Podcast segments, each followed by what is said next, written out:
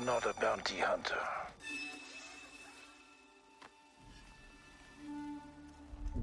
I've heard otherwise.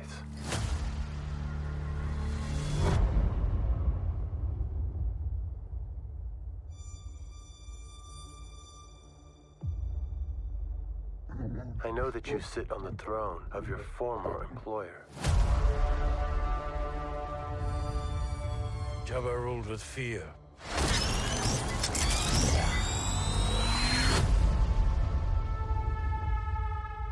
I intend to rule with respect.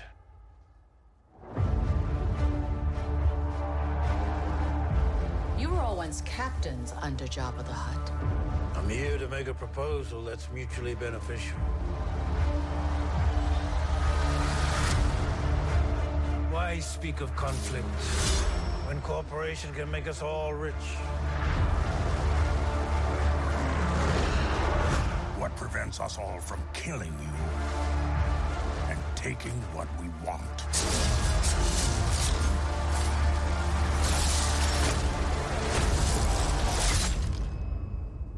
If you had spoken such insolence to Jabba, he'd have fed you to his menagerie.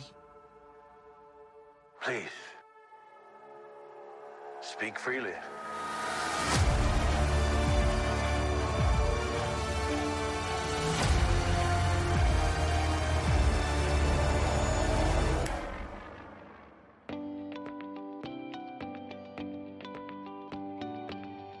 This podcast is sponsored in part by Benjamin Hart That's me! and yours truly, Zac Arnold. And by participation from listeners like you. So let's tune in to another episode of IPC. IPC. IPC. IPC. IPC. IPC. IPC. IPC. IPC. The Intergalactic Peace Coalition podcast. All the galaxies. All for you.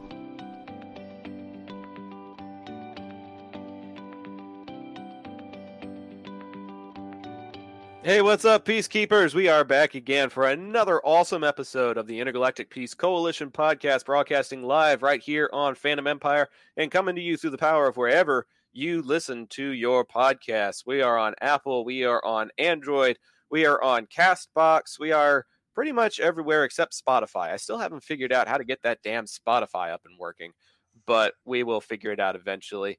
Welcome to the show. I am Zac, and joining me, as he pretty much always does, I don't think there's been very few episodes where I've done an episode and you haven't been on it. He's back for more fun. It's Mr. Ben Hart. Dude, welcome to the show. We have a chock full episode and not a whole lot of time to cover it in. So much to cover, so much to talk about. There's so much been happening. Um, it's really bad when you do a show every other week because there's stuff happening every week, and then you elongate that out, and then yeah, a lot of stuff happened. But uh, yeah, we got an awesome, just awesome TV show to talk about. We've got an awesome trailer to talk about, and then some interesting news regarding uh the Marvel shows on the uh on the Netflix over there, and what's going to be happening to them.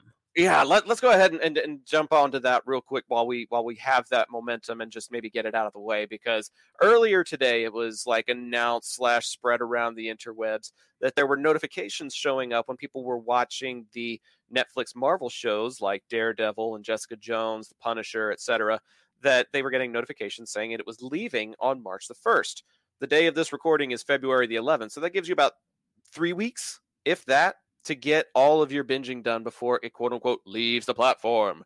But then uh, there was another post that happened about three hours ago um, from Deadline reporting that uh, basically Netflix is losing their television rights completely. I knew that they had lost the character rights, but they have apparently lost the streaming rights to the shows.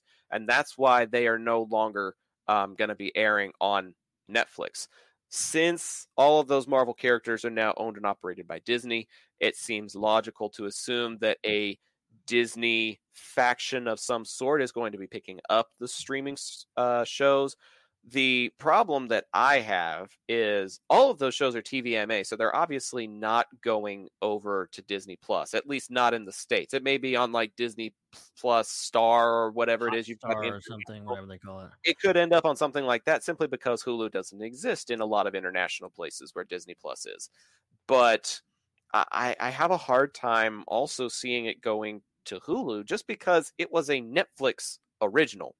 Seeing the Hulu logo blasted on front of it is just going to be really weird if that is indeed what happens.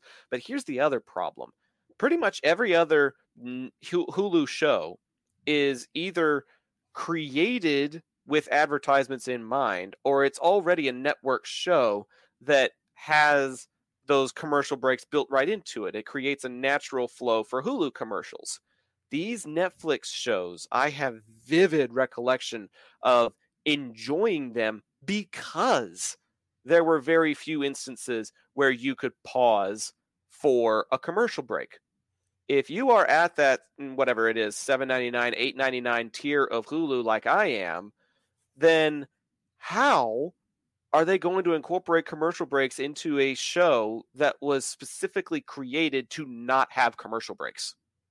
yeah, that's gonna be interesting and also weird watching it and and like going, oh, there's a commercial. This doesn't feel right because you've watched them and we, we have watched all three seasons now, and I would love to watch them again.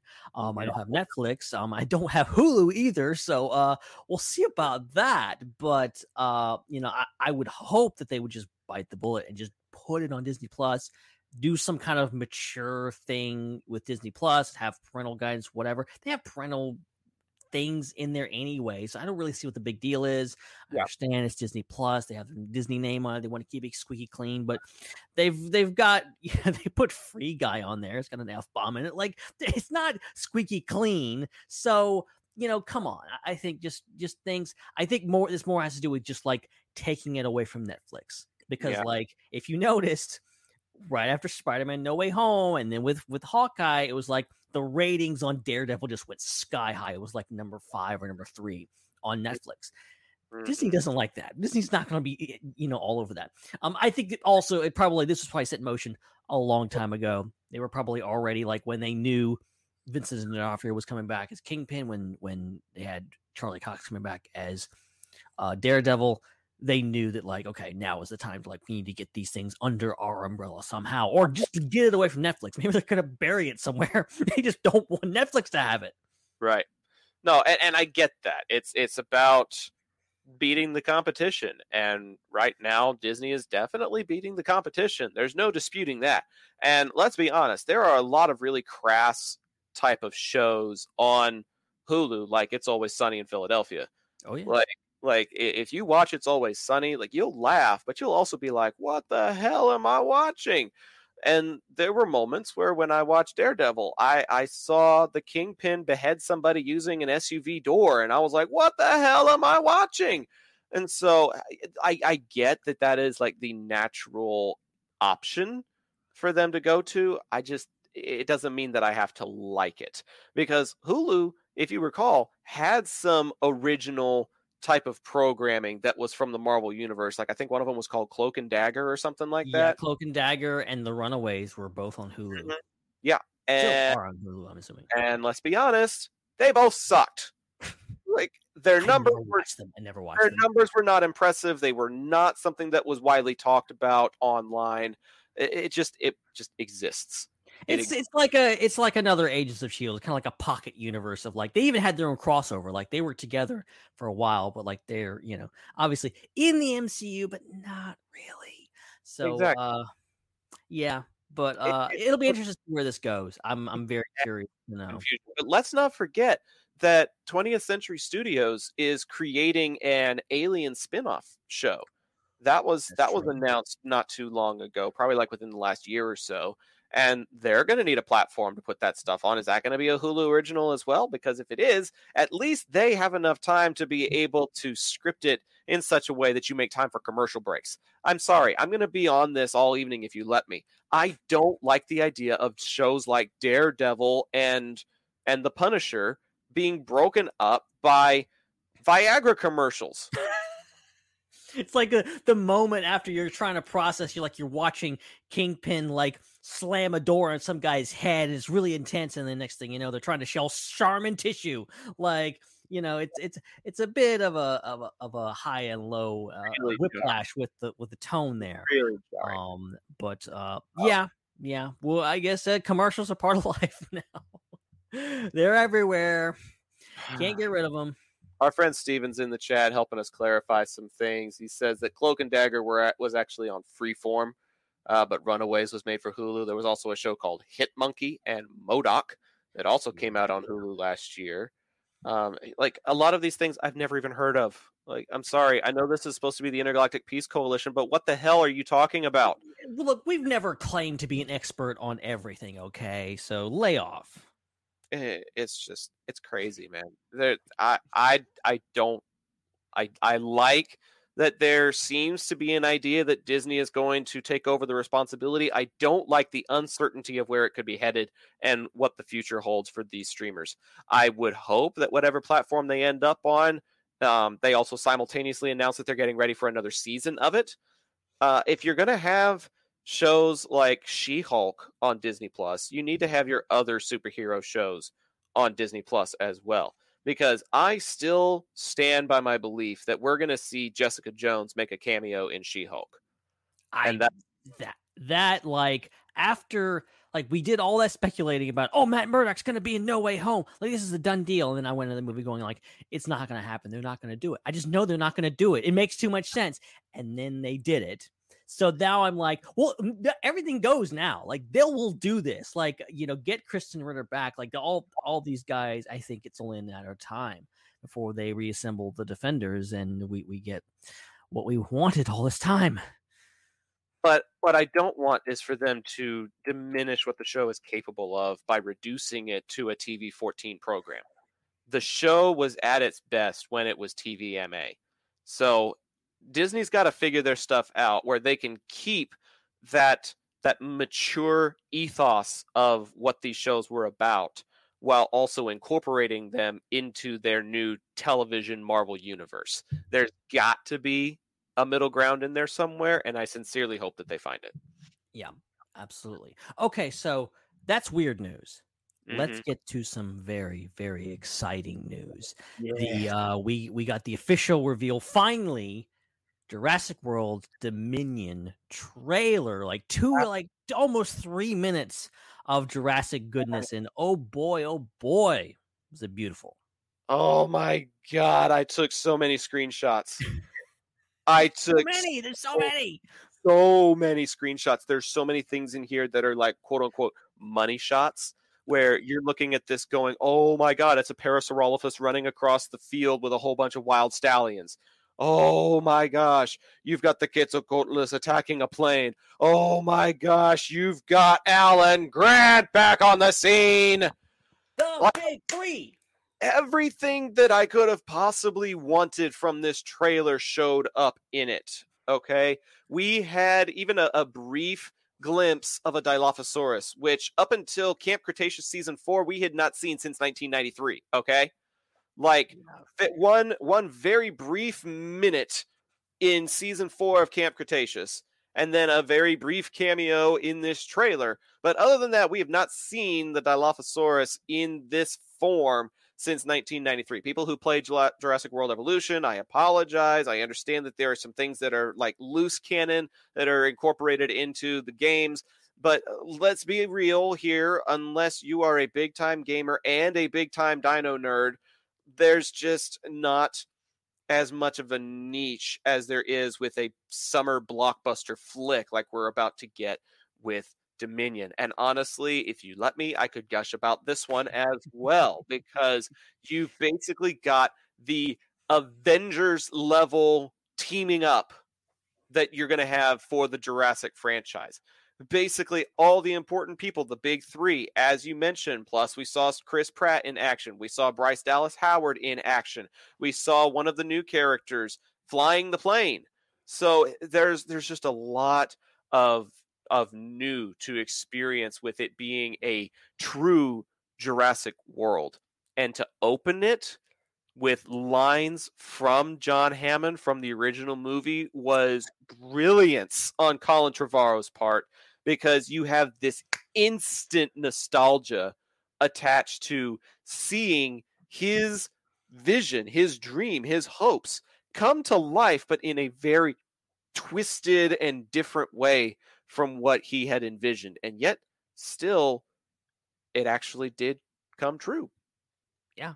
I I just love how this movie looks and how different it feels to other to the other Jurassic movies. Yeah. And you know, obviously, you know, it's it, it is different. It's it's unprecedented what we're dealing with here. A Jur- real Jurassic World. eh, You know, dinosaurs now everywhere. And you can't escape them. And I guess it's the only way to get Alan Grant, Ellie Sattler, and Ian Malcolm to interact with dinosaurs again because they sure as damn well weren't going back to any of those islands. Okay, No, I think they were done with that. Yeah, But it's funny because it's like, oh, there's no way in heaven or hell or high water that you'll ever get us looking at dinosaurs again. And it and nature's like, well, fine, we're gonna bring dinosaurs to you then, damn it. But oh my gosh, Yes. the, I love it. The look of this movie is great. I love that it looks. Some of it looks like a, a James Bond movie. There's so many different locations in here that you know. There's like it looks something maybe Italian. I'm not sure. Could be Venice. I don't know. Um, there's there's several different like and there's snow and all this kind of stuff. These really big locations. Obviously, we've never seen dinosaurs in these locations, and it's specifically just never seen a movie quite like this in the Jurassic franchise um it's great I, I love the look of it i love where it's going and obviously so many dinosaurs and stuff that you know we've never seen before. Obviously dilophosaurus you know one, one of the faves one of the faves. I think the last time we saw one was either in season four or of uh, uh there was a hologram one in jurassic world that was as Yeah, close we've gotten since yeah, the 90s true. I'd almost forgotten the hologram. Thanks for reminding me. Even and that- by the way, Steven, I have not watched season four yet. Okay, Ah. I don't have Netflix. Okay, but I'm gonna get on it. I, I look, I I'm behind on Superman and Lois. I haven't watched that. One of my favorite shows. I'm behind on Star Trek Discovery. so like, I'm Mm. so far behind. I haven't had any time to watch any TV.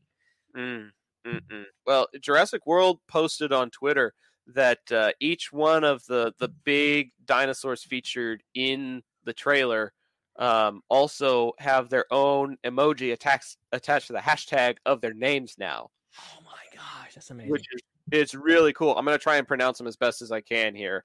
Uh, you've got the Parasaurolophus, which is one of my personal favorites. Velociraptor, obviously blue with a baby. It looks like life Starting a family. I found a way.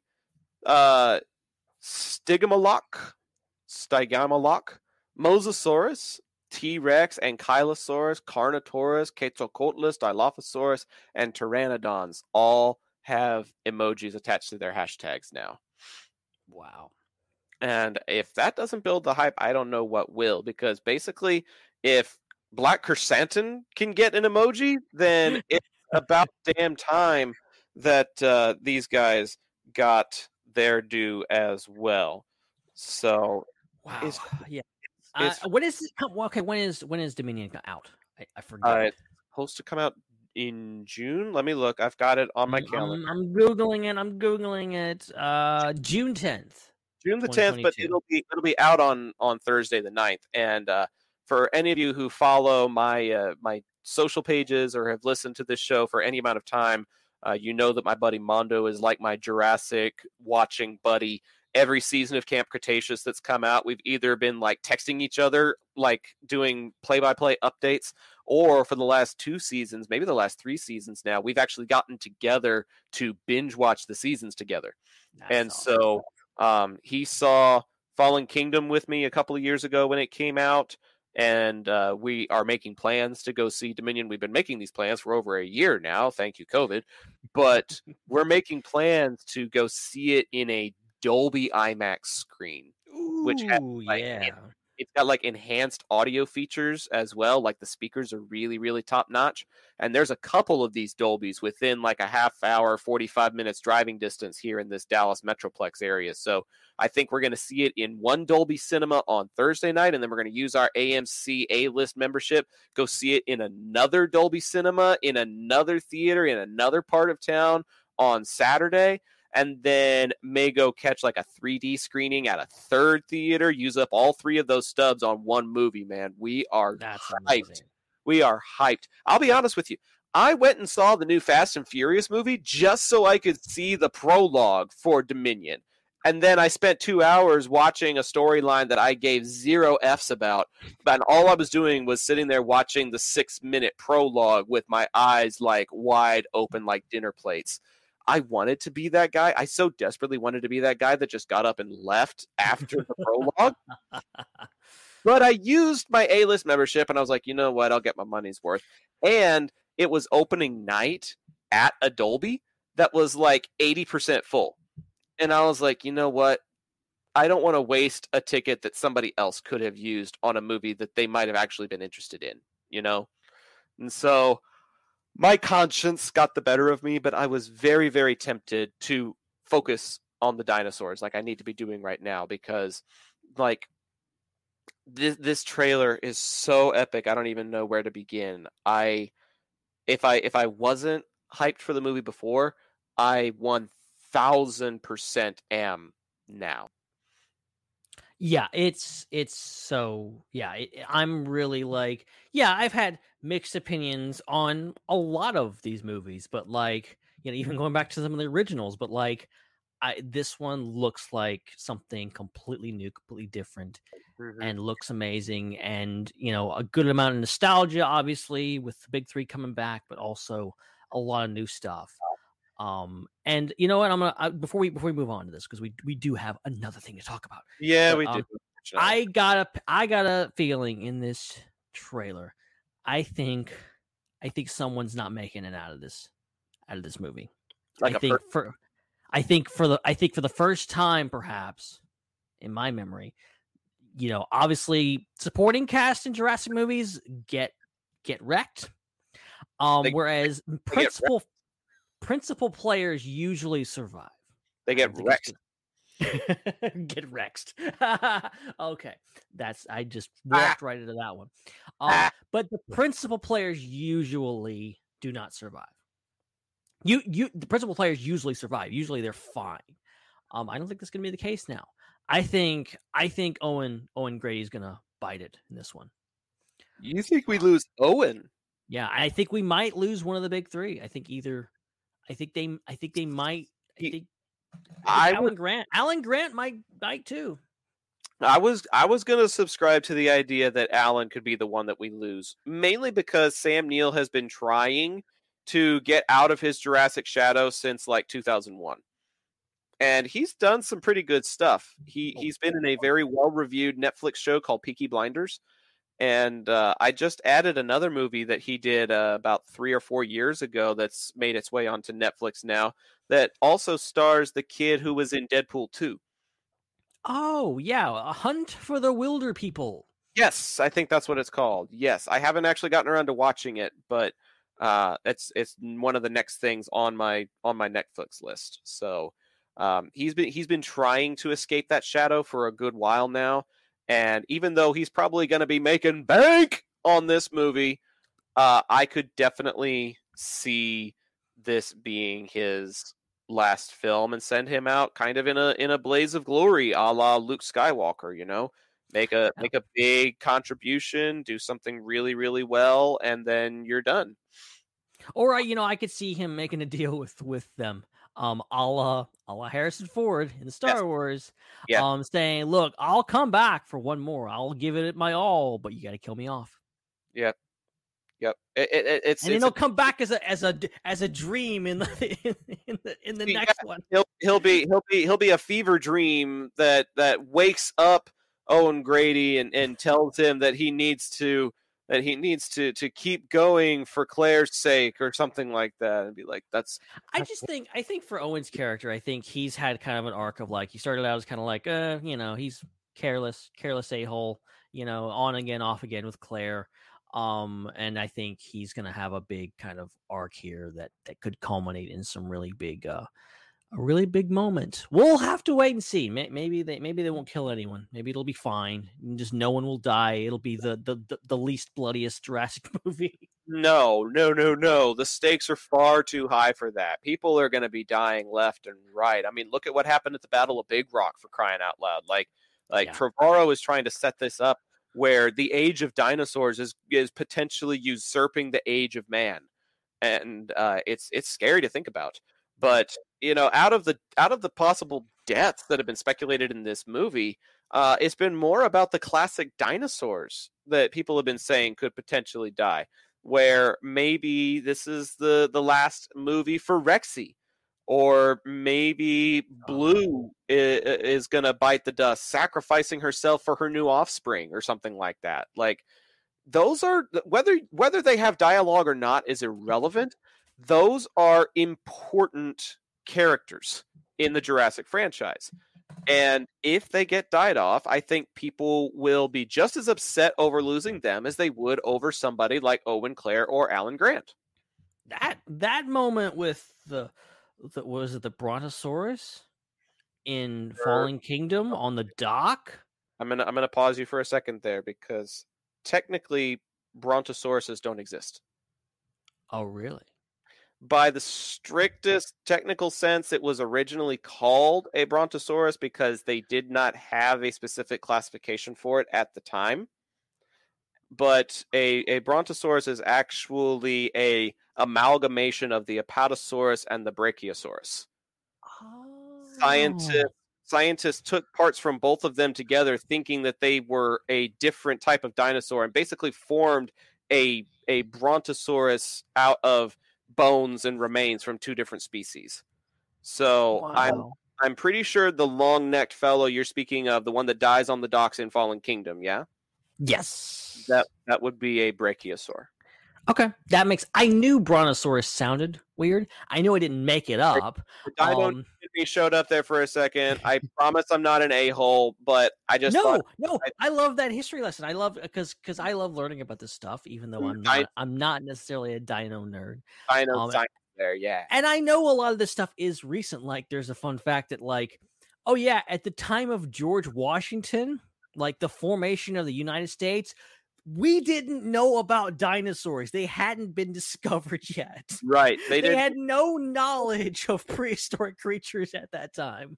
they didn't really have all that many in that region and they didn't really have very many you know uh, paleontologists or archaeologists at the time they were kind of focused on building a civilization rather than looking a lot for of other things to worry about. Yeah they had this other thing to do like go dump a whole bunch of tea in the water and contaminate the bay like the, these people were straight up like environmental hazards for all the stuff. I'm stuff telling you, this is just a bunch of hoodlums. I wonder whatever happened to those people. America.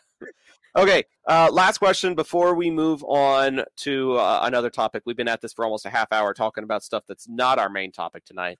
But Jesse, one of our patrons, sends us a question in the chat. If Alan Grant goes by dinosaur, which one gets him?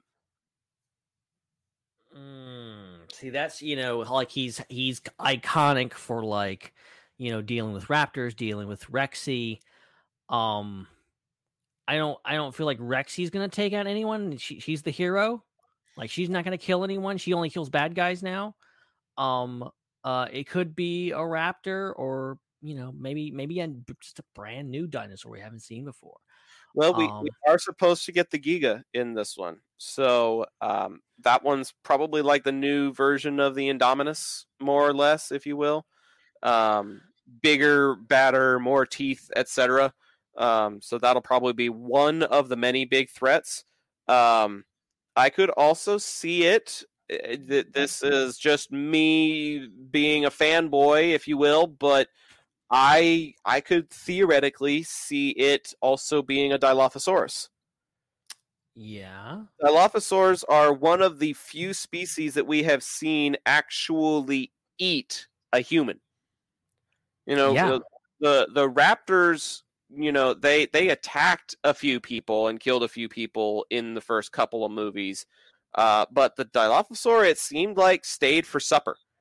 And and so when when we're talking about dinosaurs that actually have some pretty strong confirmed kills obviously you've got the big predators like the indominus the t-rex the indoraptor. You've also got the velociraptors from the lost world in jurassic park.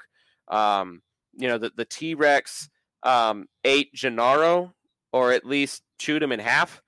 Um, so it, there, there's a, there's a few that have those confirmed kills, but among that select, you know, five or so out of the goodness knows how many species we've seen over the course of the franchise, out of those five, one of the other ones that didn't get mentioned was the Dilophosaur. So I'll go I'll go with the dark horse pick and say if he does get eaten, maybe a Dilophosaurus.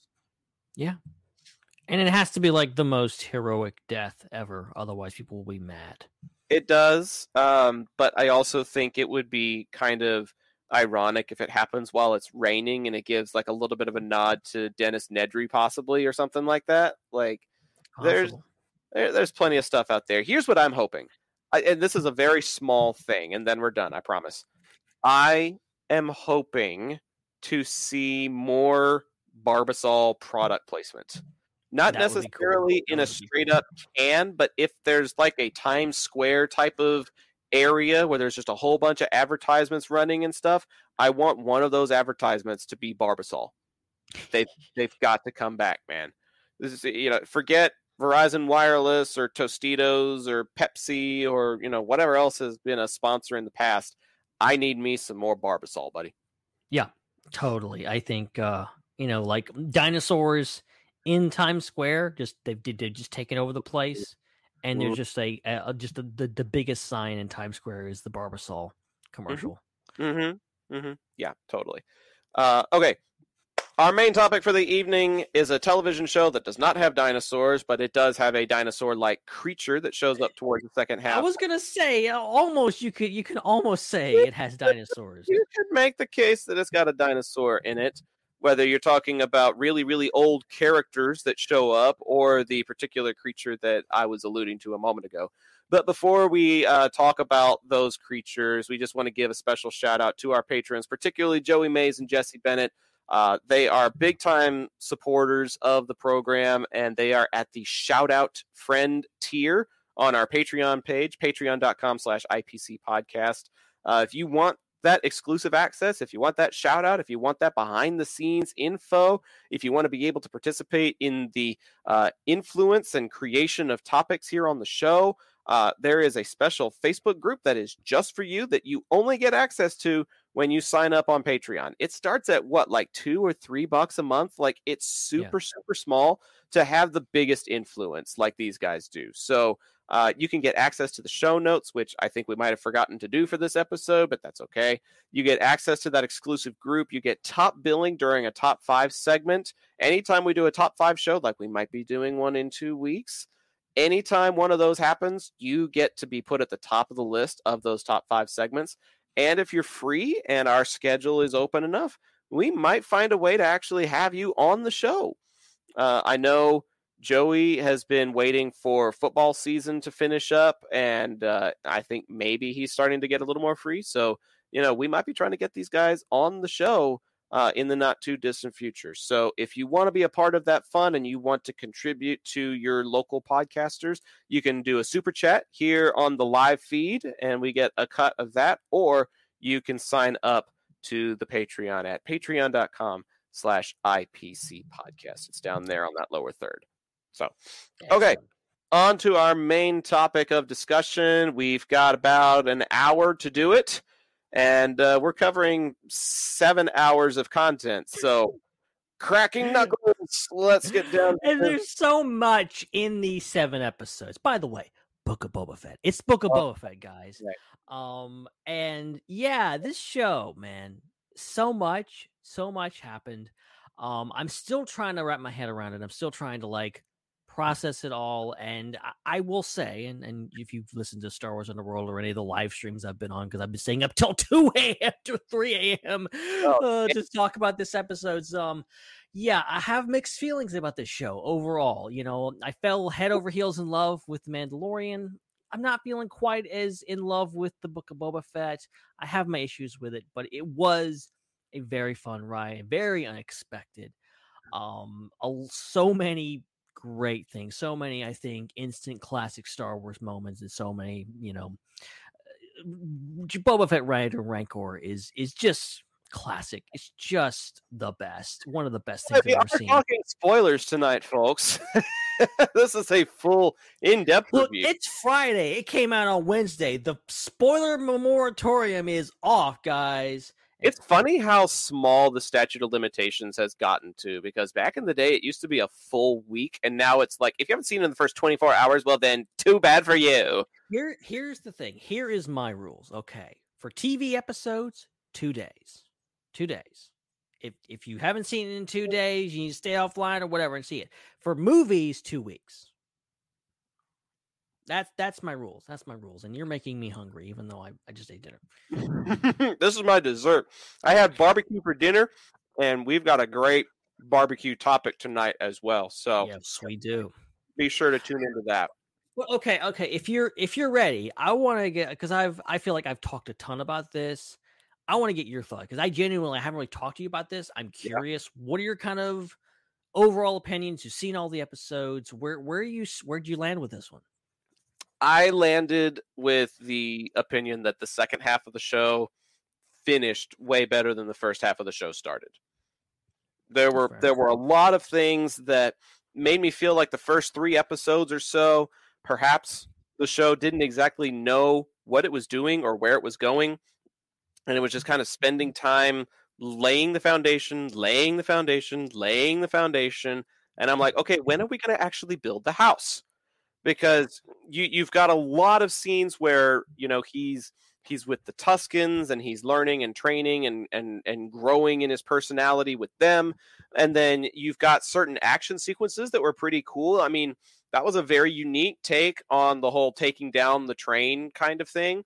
I still think my favorite train type of storyline is from firefly but this one wasn't all that bad and it was with a purpose rather than just doing a heist like you see on Firefly or on the Clone Wars. So, like, it had a purpose, and I get it. Um, but it wasn't like my favorite thing. It was like, oh, we need an action sequence in order to pick up this show because up until now, all we've done is ride sand speeders in the desert in circles for 20 minutes. like, like that, that was kind of my impression the first maybe three episodes of it was like, what the heck is going on here? But then by the time we got to around episode four, that was around the time that we stopped doing the bacta tank flashbacks. Yeah. The when he was finally quote unquote healed and the flashbacks were concluding. We didn't have as many of them. I think at one point one of the droids said, "Congratulations, you are fully healed." And to me, it almost felt like a like a video game checkpoint where the the droid finally tells you, "Congratulations, you don't have to do this meaningless BS anymore. You can finally continue on with the story." Like that was very similar to how I felt when we finally hit that mark that was like, "Congratulations, you're done watching the flashbacks. Time to move the story forward." In my opinion, they should have started doing that by episode 3. Two episodes of flashbacks is really all we should have had maximum. Once we got to the third episode, it's time to just focus on what's going on here and now. So I wasn't a huge fan of the flashbacks. I understand their purpose. Some of it was really fun to watch, seeing a a seismic charge from Attack of the Clones get rid of the Sarlacc from episode 6. Like that was a a a era crossover that I didn't know that I needed Incredible. but it was it was still really fun to watch. So the show had some fun moments, but if I if I'm being completely honest, it was the people who directed episodes of Mandalorian that ultimately kind of saved the show for me. Episode 5 with Bryce Dallas Howard and episode 6 with Dave Filoni, in my opinion, are the two best episodes of the series. And if we don't have those two people directing those two episodes, and if we don't have that piece of the story incorporated into the book as a whole, then it it didn't it it didn't succeed. the show doesn't succeed as much as it ended up succeeding. Is my point. Yeah, it is. I mean, I I can't help but kind of agree with you in regards to like those were the two like best episodes because they were so incredible. They were so unexpected. Um, we love the Mandalorian already. We love Grogu. It's it, and we we love Luke Skywalker too. So it like it, it was it was it was a, so many things throwing in. I still I still have to question the whole idea behind this and question why was it necessary to devote a whole episode to the Mandalorian, devote a whole episode to Luke Skywalker. Um, even though I think the the finale does a pretty good job of wrapping everything up and bringing everything home. Um, we did spend a lot of time away from Boba in a show called The Book of Boba Fett. I'm not just talking about that. I'm not just doing what people on Twitter are doing nowadays. What like, well, well, it's called The Book of Boba Fett, but there's no Boba Fett. You know, I, I'm not just superficially. I'm saying I came into the show wanting a good, solid story for Boba Fett. As a longtime Boba Fett fan, I'm like, okay, finally, after 40 years, he gets the spotlight. He gets to have his own show. Let's do something interesting. And I think for the first few episodes, yes, they were a slow burn. And even I was getting like, okay, what what, what are we doing here? Like, you know, episode two and three were a bit much. Um, two episode episode two, I think, was the best. Um, out of that thing, the first episode really didn't grab me. Second episode, I really loved. Obviously, train heist, everything like that was great. Mhm. Episode three was kind of more the same. Um, episode four was like kind of giving me the.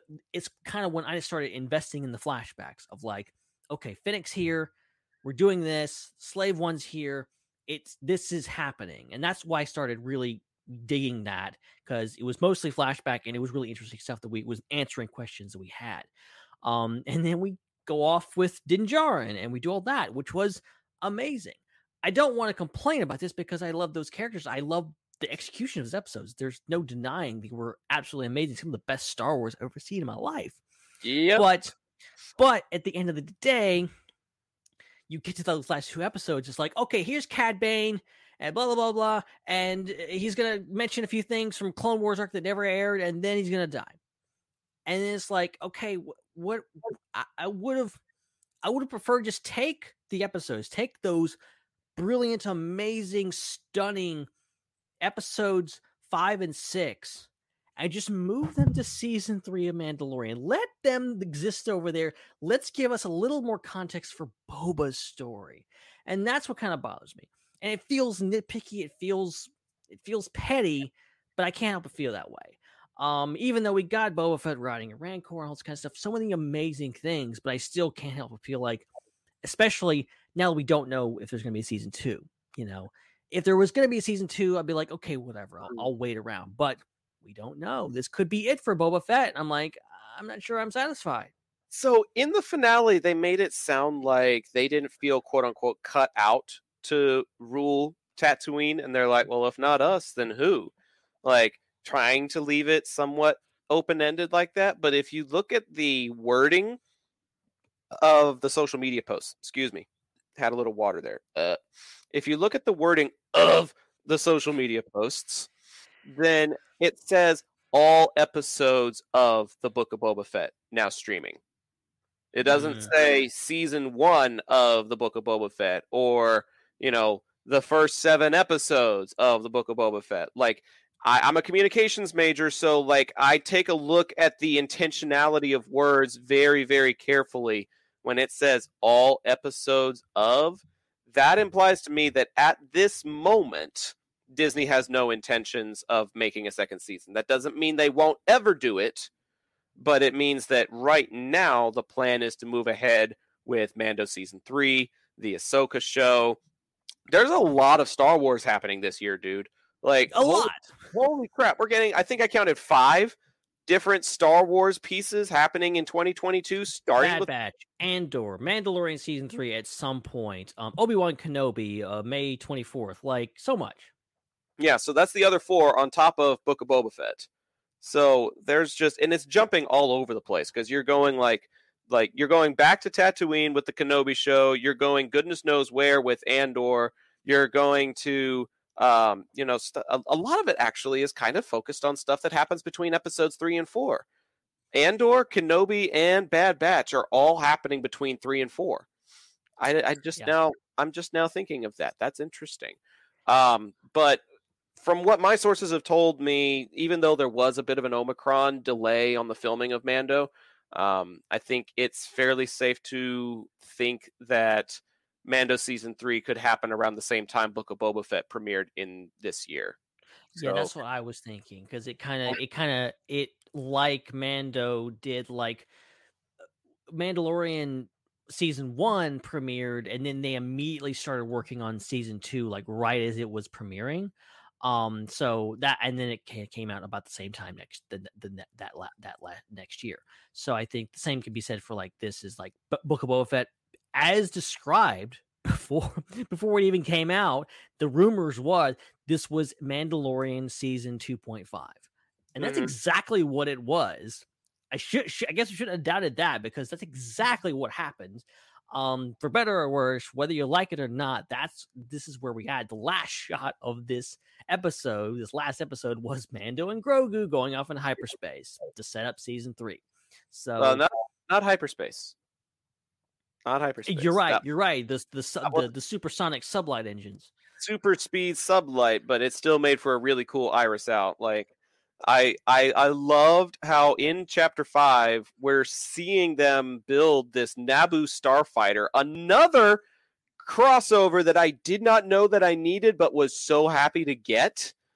Like to have that reference and and to see them using a starfighter and and I'm sitting here listening to Peli explain it and she's like it's fast, it's strong, it's small, it is pre-empire so it'll fly under the radar. It's got a lot of handcrafted parts which is a personal touch that we all know Mando really likes things with a personal touch to them. Like I know the Razor Crest was like his ship, but honestly, a Naboo starfighter fits his personality so damn well. And going back to the original thought that I had before, when they were building it, I was like, I don't know what they're going to do about that droid port, but I hope they dome it over so that there's room for a second passenger. and then what do they do? They make room for another passenger. Yeah. We all knew who was going in there. We all doing knew there. We see what you're doing there. We all knew who was going to end up in that second compartment. For now, it'll be the bounty, the quarries that he goes after.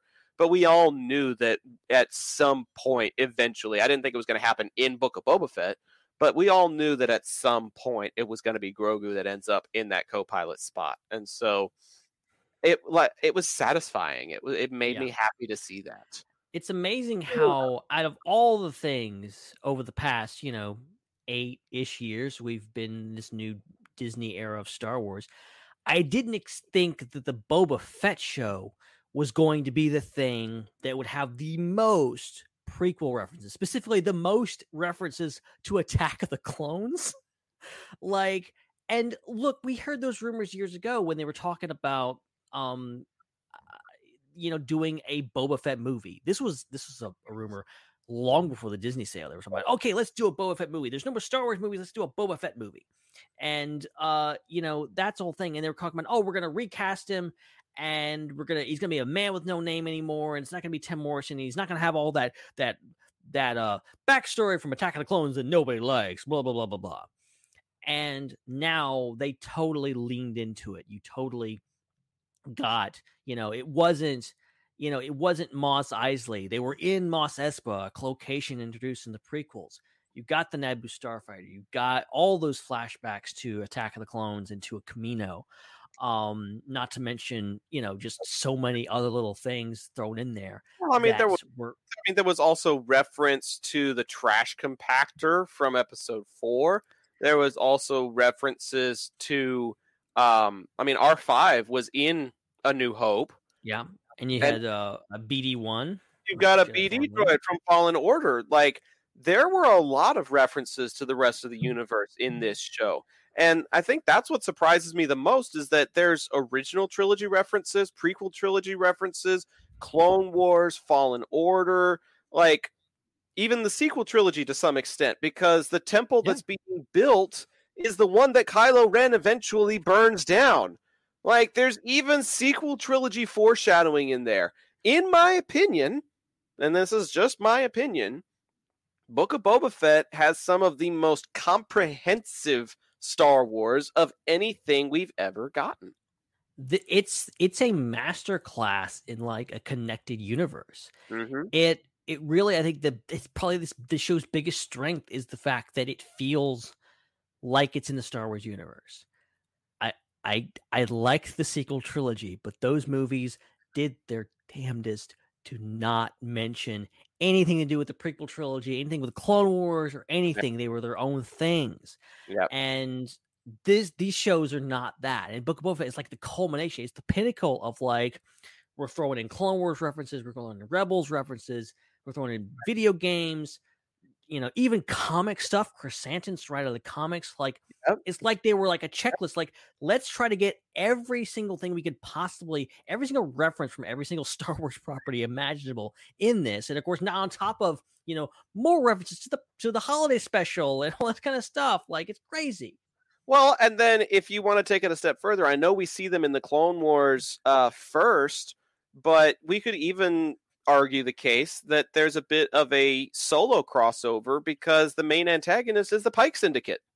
Absolutely. Absolutely. Like it, it came from the Clone Wars, but they're most prominent in solo.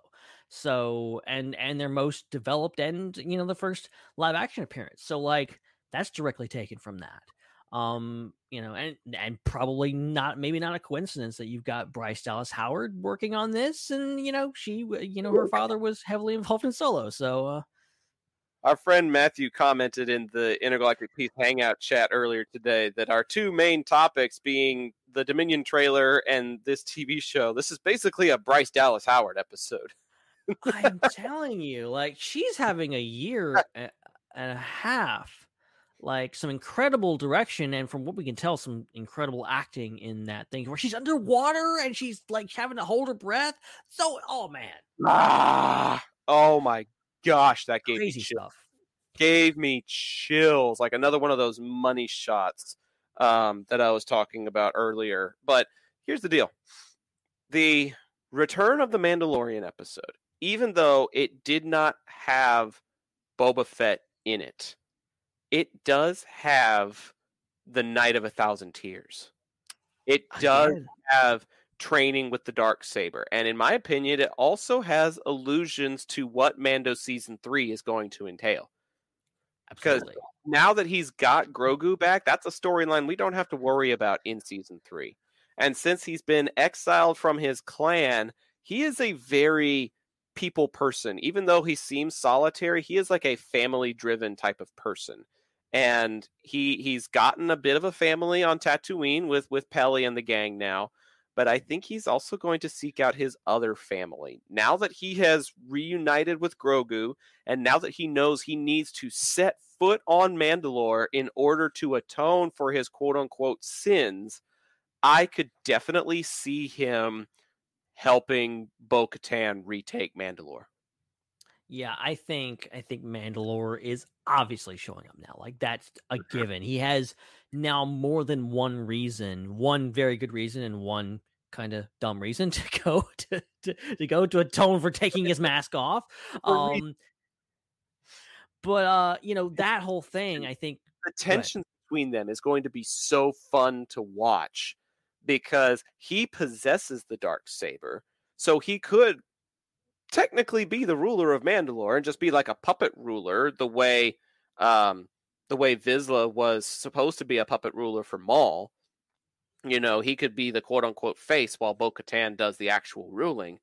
Or you know that it's an uneasy alliance as the two of them go into battle together because eventually, at some point, possibly in the season finale, there's going to be a f- trial of combat of some sorts where she's going to try and win it legitimately from him in like a like a legit duel.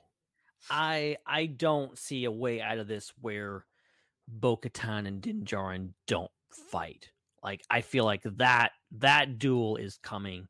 Um uh, who knows it might have already happened. I don't know. Like um because eh, I feel because like that the whole thing was like he's trying to give it to her, and he's like, well, it's gonna be taken. Like maybe she would just attack him or whatever. I've always liked the idea of like Bo Katan becoming an antagonist, and you know maybe being someone who's just driven by bitterness and all this kind of stuff, and just trying to get this trying to get Mandalore back and and here this guy that doesn't even want it ends up with the dark saber, gets up with the one thing she wanted.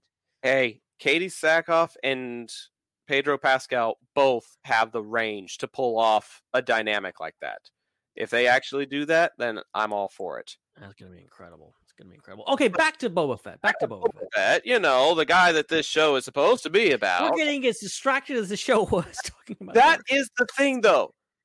I think that is like one of the the things about this show. You spend like three episodes doing all of this backstory of what has Boba done lately, and it gets overshadowed time and a half by an episode that doesn't even have him in it.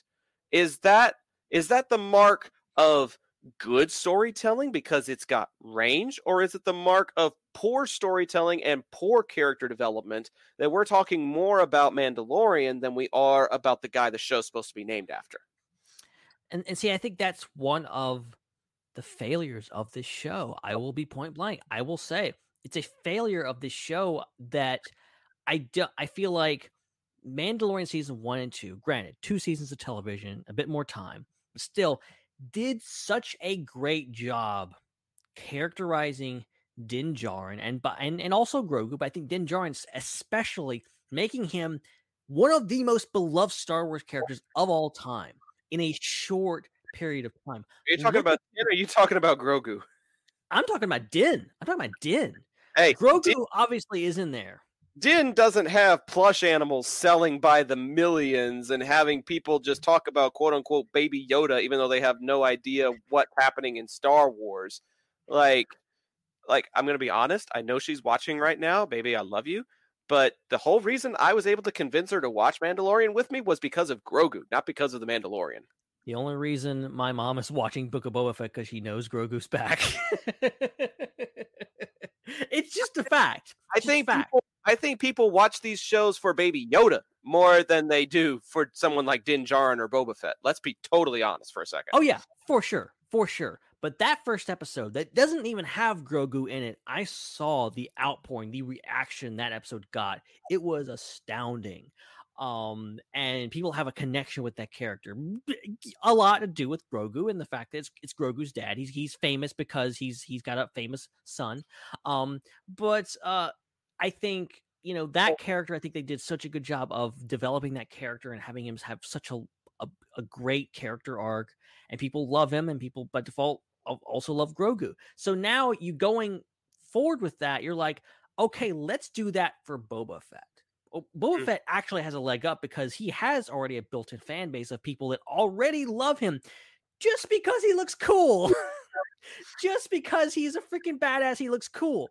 And I feel like they didn't do enough to to think they were on the right track. I think the first few episodes, even though they were slow and they may have gone in different uh, a few different directions that they shouldn't have, they still were in the right direction of like humanizing him, making him more, making his turn to being more of a anti-hero or even a good guy make more sense because he was a bad dude in the original trilogy. Um, going forward and, and developing him and giving him this new kind of sensibilities, I think was wonderful. But they just didn't go far enough. And then right when you get to like, I think episode four was like great. I love that episode. Like, oh, this is fantastic. It- you're you're catching everything up. Now we don't have to worry about the flashbacks anymore. We're all dealing with the Flintstone Hay. And then freaking Mandalorian in the face. And and like it it it, it felt like a left a left left turn that the show didn't really need. And I could have waited to see more Din Djarin. I wanted more Boba Fett. I just I'm conflicted about this. I'm not. I'm I'm not conflicted in the least. I I think that the, the the show up until chapter five was such a mixed bag that it was the stability of an already established character like Din that helped bring the story home. I think if it continued in a mixed bag and they hired people other than Din, if they went and hired Bossk, if they went and hired Dengar, if they went and hired Cad Bane and he had worked for them instead of working uh, for the other side, if they had brought in all of these other characters that were just as not established as Boba was, it would have felt even more of a mixed bag. Because you didn't know, am I supposed to be cheering on Cad Bane or am I supposed to be cheering on uh, uh, Boba? And so by having a stabilizing character that everybody knows, recognizes, and can anticipate what their reactions, motives, and moves are going to be, by bringing in that stability, I think his interactions with the other characters helped make those characters make more sense. And and I know that I'm probably like advocating for, you know, the Mandalorian being in a show that's not even his, but the the the interaction that they have in the finale where he's talking about I'm with you until we fall. You already know that that is a Din Djarin precedent. He is honor bound to follow through with his commitments. We Yeah. don't necessarily know that Boba Fett is that honor bound. He hasn't backed it up with his actions all that much, save for helping rescue Baby Yoda in Mando season two. That's really the only example we've got of his character and his honor up until this point. Because right after he does that, he immediately goes to Tatooine and kills Bib Fortuna in cold blood. Like, do we know what this guy's about? No. But do we know what Din Djarin is about? Absolutely. And the dialogue that happens between the two of them actually helps Boba's character grow, in my opinion. I, I keep saying this. I keep saying it's in my opinion because I, I keep I keep wanting to like only speak for myself. But when when Din's honor bound actions are playing off of an ambiguous character like Boba Fett, we get a better grasp on who Boba is based on how he converses with a character that we already know. And so when when he says you really buy into all that bantha fodder, it's like okay, that's letting us know he doesn't subscribe to the Mandalorian creed, but he sure as hell is grateful that he is comrades with somebody who does. So he's he's almost like a Mandalorian agnostic to a certain ex- to a certain extent. Like he doesn't really know if it works or not, but he is open to having those conversations with people and is not opposed to asking them questions and asking them for help. And that one scene helped me realize more than him saying this is my territory to the twins or him saying this is my family now to you know Fennec Shand that conversation actually shed a lot more light onto what Boba is and what he stands for than a lot of other things in the show to me. Yeah, I, I I will agree. I think the last episode is pretty good in the sense that it's it's a lot about characterizing Boba, how he plays off of Din, um, how he interacts with Cad Bane, Cad Bane being his. I mean, it's not really outlined in the show, which is a whole other short story, but like Cad Bane being his mentor, being someone who Cad Bane doesn't have a character arc. He is bad and he's always been bad. He's always been a bad guy. He's always been a ruthless bounty hunting killer. From when way back when he showed up in Hostage Crisis to right now, he's a bad guy. He does bad things. Boba Fett does have a character arc. You know, Cad Bane is a reflection of who Boba Fett could be and who really Cad Bane probably wanted him to be. Wanted him to be this, you know, ruthless killer like him. And he was, he says like, oh, I knew you were a killer or whatever else. Um, I, I like that idea that, that comes up in this episode and, and Boba Fett playing off this to the most popular bounty hunters in, in Star Wars finally meeting and, and having them play off each other and, and implying all the history that we kind of knew, we kind of didn't was great. Um, I wanted more of that though. I wanted more of that. I wish, I, I think, I think if I was, it's funny. You you you you say this a lot. You're like, if I was writing this, I was writing this. I'm gonna play you for a second. If Yeah, I I'll- was writing this season, Cad Bane would have shown up episode one. Episode one, Cad Bane would have showed up, and it Hmm. would have been all about their relationship and Boba having this reflection of himself of he's a killer, all this kind of stuff. He worked for the Empire, and him dealing with that and them whole things. And he doesn't have to show up in every episode, but I think having the presence of Cad Bane there from the beginning, I think would have been way better, and also would have felt better in the end when he dies. But do you feel like they would have necessitated even more flashbacks then ones that flash all the way mm. back to the two of them working together and like like following up on the allusion to Cad Bane's reference of this isn't the first time that I beat you out on a job like would they have had to go flash even further back than what they already did and done more flashbacks in order to provide better context of their relationship because I don't think dialogue would have been enough. I don't think him like opening up to Fennec about who Cad Bane is to him would have been sufficient as far as the character growth that you're describing. I think. Uh, well, since we're since we're re- completely rewriting the season, I'm just going to go go for it. This whole thing and saying So- we could do better than Jon Favreau and Dave Filoni. I- If I was in control, I would be like, okay, the Tuskens were great, but it went on too long and it didn't go anywhere because they all ended up dead. So let's just spend like one or two episodes with flashbacks with the Tuskens, and the rest of it can be about Cad Bane, or you can have flashbacks with Jango or something like that, or flashbacks with Fennec Shand. Um, you know, showing how they got the slave one, and like that can be it and then like have all this stuff i think there was there was a better way to construct all this i feel like your description of it's a mixed bag i think kind of represents my feelings overall in the season it's a very mm-hmm. mixed bag there's a lot of stuff i really really love there's boba riding a rancor you know dropping a, a, a seismic charge in the sarlacc pit like there's so many outstanding moments in this show that i cheered i loved but also I'm just like left scratching my head with a lot of other things too, and like, why did they do that? I just, you know, don't get it. Um, I need to rewatch the whole season again and like get get my thoughts better, I guess. But while we're while we're airing our grievances, um, I got I got something else that I need to pick a bone with, and this is something that became like a a trend of certain subsets of Twitter. And for a while, I was like, "Wow, y'all will nitpick anything." But then when I would watch the show and then I'd go back and watch it again with my fiance, I would just be like, "Really? Okay, I kind of see where you're coming from." And that would be the Moss Vespas. I like the idea of modified humans. I like the idea of a mod parlor. It reminds me of certain tattoo parlors that I service ATM machines for in my workplace. Like, I totally get the vibe that they're coming from with this. But you've seen speeders that go hella fast in this show. And then these ones, have you ever seen Despicable Me? no, I have not. What? You've I know, I know. You have never seen Gru and the little yellow guys. I know. Shame on me.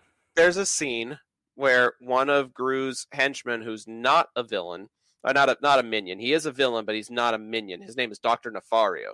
He's voiced by Russell Brand, and at one point he's like, "Quick, we have to warn him, and fast!" And he like revs up his motorized scooter and like vroom vroom, and then it goes for like like super super slow for like exaggerated comedic effect. But sometimes when I'm watching those speeders go through the streets of Mos Espa, I'm sitting here going, why was this speeder not overtaken like almost instantly? Because even the speeder that Fennec rides out in, in episode seven, when she's trying to head over to Mos Eisley, did you see how fast she zipped down the lane And Blink and you miss it. that speeder, that speeder, zoom, no problem. But with these Power Ranger mopeds, it takes a while to pedal. It almost felt like a Flintstones mobile. It's like, would it help if I got out and pushed? Like, oh my gosh. What is the bantha power on those things? Because it is not enough. Bantha power. Um, it's funny. I had no problems with like a lot of people were like really hung up on like the looks of them and everything like that. I didn't. I didn't think. I thought that. I thought the. I thought the mods themselves looked cool. And I thought that Mhm. obviously going for a look with like the style of the scooters. And if you don't like it, whatever. Um, but you know, Style Uh, was that- fun. I had no problems with the Yeah. style. It reminded me of like a biker gang. That's what it was supposed to remind me of. My problem was the speed. You guys yeah, just it, it was cool. it You're- really weird. You look like grandparents going for a race down Route 66. it, it feels like I think the problem with that, I think they tried too hard to like make it all practical and like have like obviously the the scooters like obviously just like that you can see like they're all low to the ground. They obviously it's just a motorcycle. They just put a covering over it, and they didn't want to CGI a lot of stuff, so they just made it all practical. And to do it practically, they had to do it really slow. You To know, the they point. Go ahead. to to your point, they did that in A New Hope also.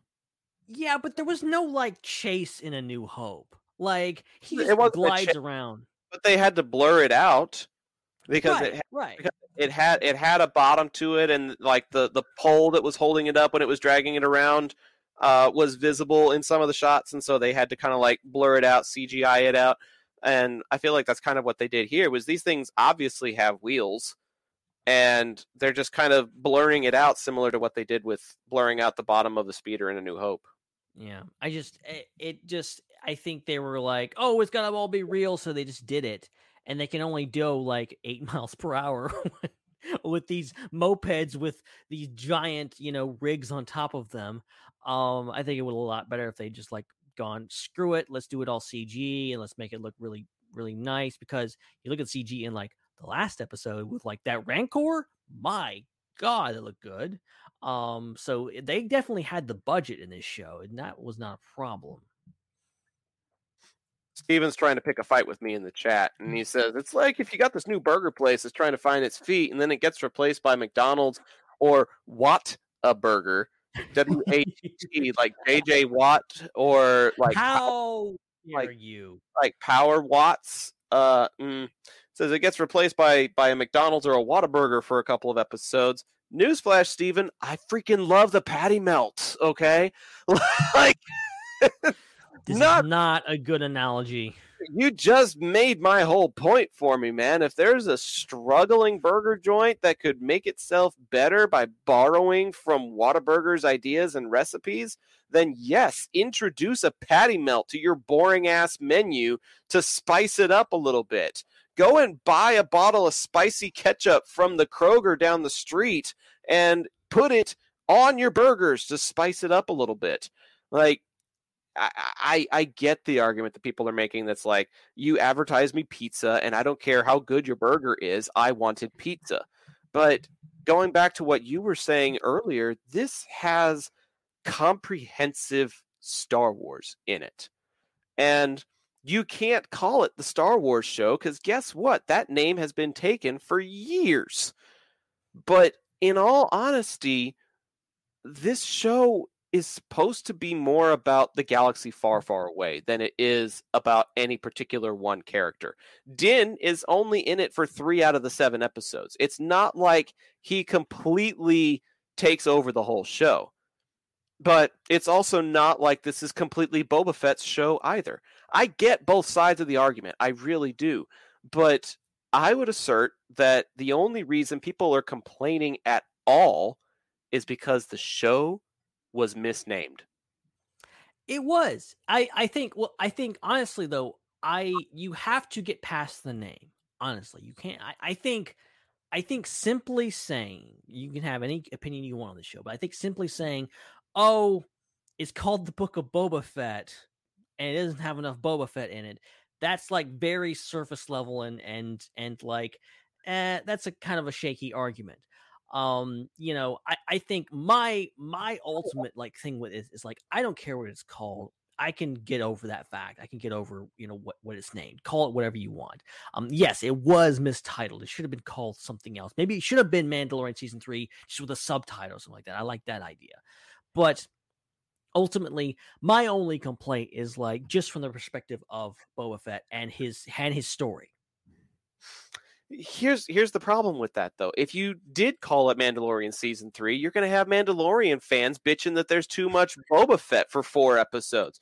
Where the hell's Mando? We don't have Mando. This is Mando season 3 and he doesn't show up until episode 5. And, and You see, there, therein, therein lies the issue. Is like maybe just like keep a focus on one character, the character whose name is in the title.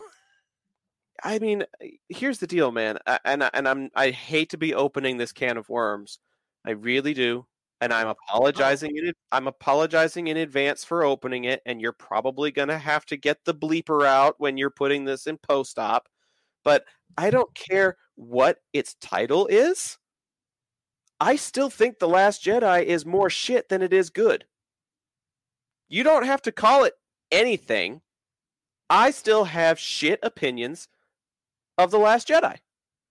But it could be called The Book of Kylo Ren. I would still think it's shit. But it's, called it's called The Last Jedi, and it's about The Last Jedi. That that's good titling. that's My- good storytelling. my- My point is the titling isn't important. It's not as important as what story gets told within the title. I don't care if it really is about The Last Jedi. I didn't like the story it told. And yeah, I mean, ulti- and I like I'm saying, I'm saying I don't like the title or the story. that's my thing. okay. I liked I liked the story. I liked the incorporation of the Mandalorian. I feel like it saved the show. If you don't have Mandalorian playing the role that he does, if you don't have Din and Grogu showing up and playing the role that they do, then even if you keep Boba in the show with the prominence that he does for those last 3 episodes, I don't think it saves the show. I had very mixed feelings about the first three episodes, the first Yeah, four episodes, even. I found it very, very mixed, and I feel like those last three episodes kind of saved it. And if we don't have that type of storytelling, if we don't have Bryce Dallas Howard and Dave Filoni directing, if we don't have those things, then I feel like the Boba Fett fans would still find something to complain about. I, I, I feel like if it's not one thing, it would be something else. I don't feel like their frustrations are as much at the Mandalorian as they are at not getting the story about Boba Fett that they wanted. I I I I Yeah. think, and again, this is just me, and I feel like I've been monologuing a lot, so I'm sorry. I'm going to shut up after this. But I think having Boba Fett have a character arc was a risky move that was going to upset people. I think by giving him development, by giving him an arc, by giving him a family and a purpose and all of this other stuff, instead of just trying to rule because he could rule. It it wasn't it wasn't out of ambition, it was out of being a family again. Like if you gave him Tatooine just to rule it, then he almost is is consistent with the ambitions that we see in the Clone Wars and that we see in um, the original trilogy. If he holds the consistency that Cad Bane held, I feel like people might have accepted him a little bit more. I feel like they would have said, This is on par with the Boba Fett that I know. This is on par with the Boba Fett that I have come to read about in the comics, that I have come to see in different iterations of movie and TV. This is my Boba Fett, more or less. As soon as you give him an arc, as soon as you give him a heart, as soon as you give him something that is different from the character that we know, all of a sudden people are like, this isn't my Boba Fett.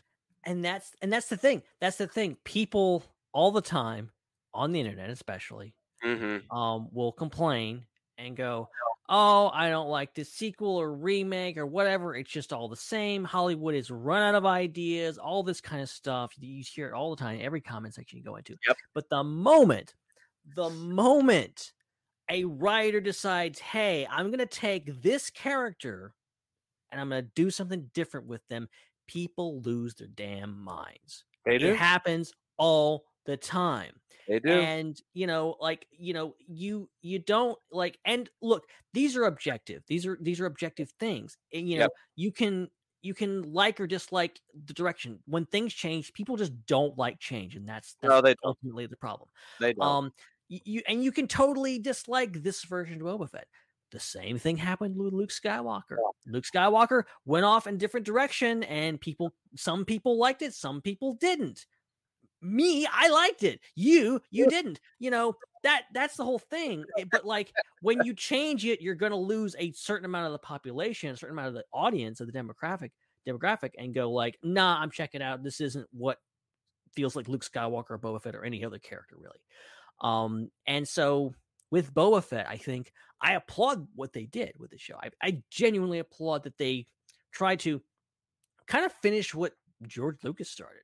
If you look back at the Clone Wars, um, he wasn't trying to turn him into this ruthless killer. He was trying to make him into this conflicted anti-hero, basically, um, who would become a killer, who would become a terrible person, but was still kind of on the fence. Um, and him bringing back to that, and him having this this experience coming out of the Sarlacc pit, I think all that stuff was really good. Some of the, some of the strongest stuff in this show. Um, but it's just kind of all over the place after that. And I think where we're missing it, th- there is that turning point where I was, you didn't like the show from the beginning.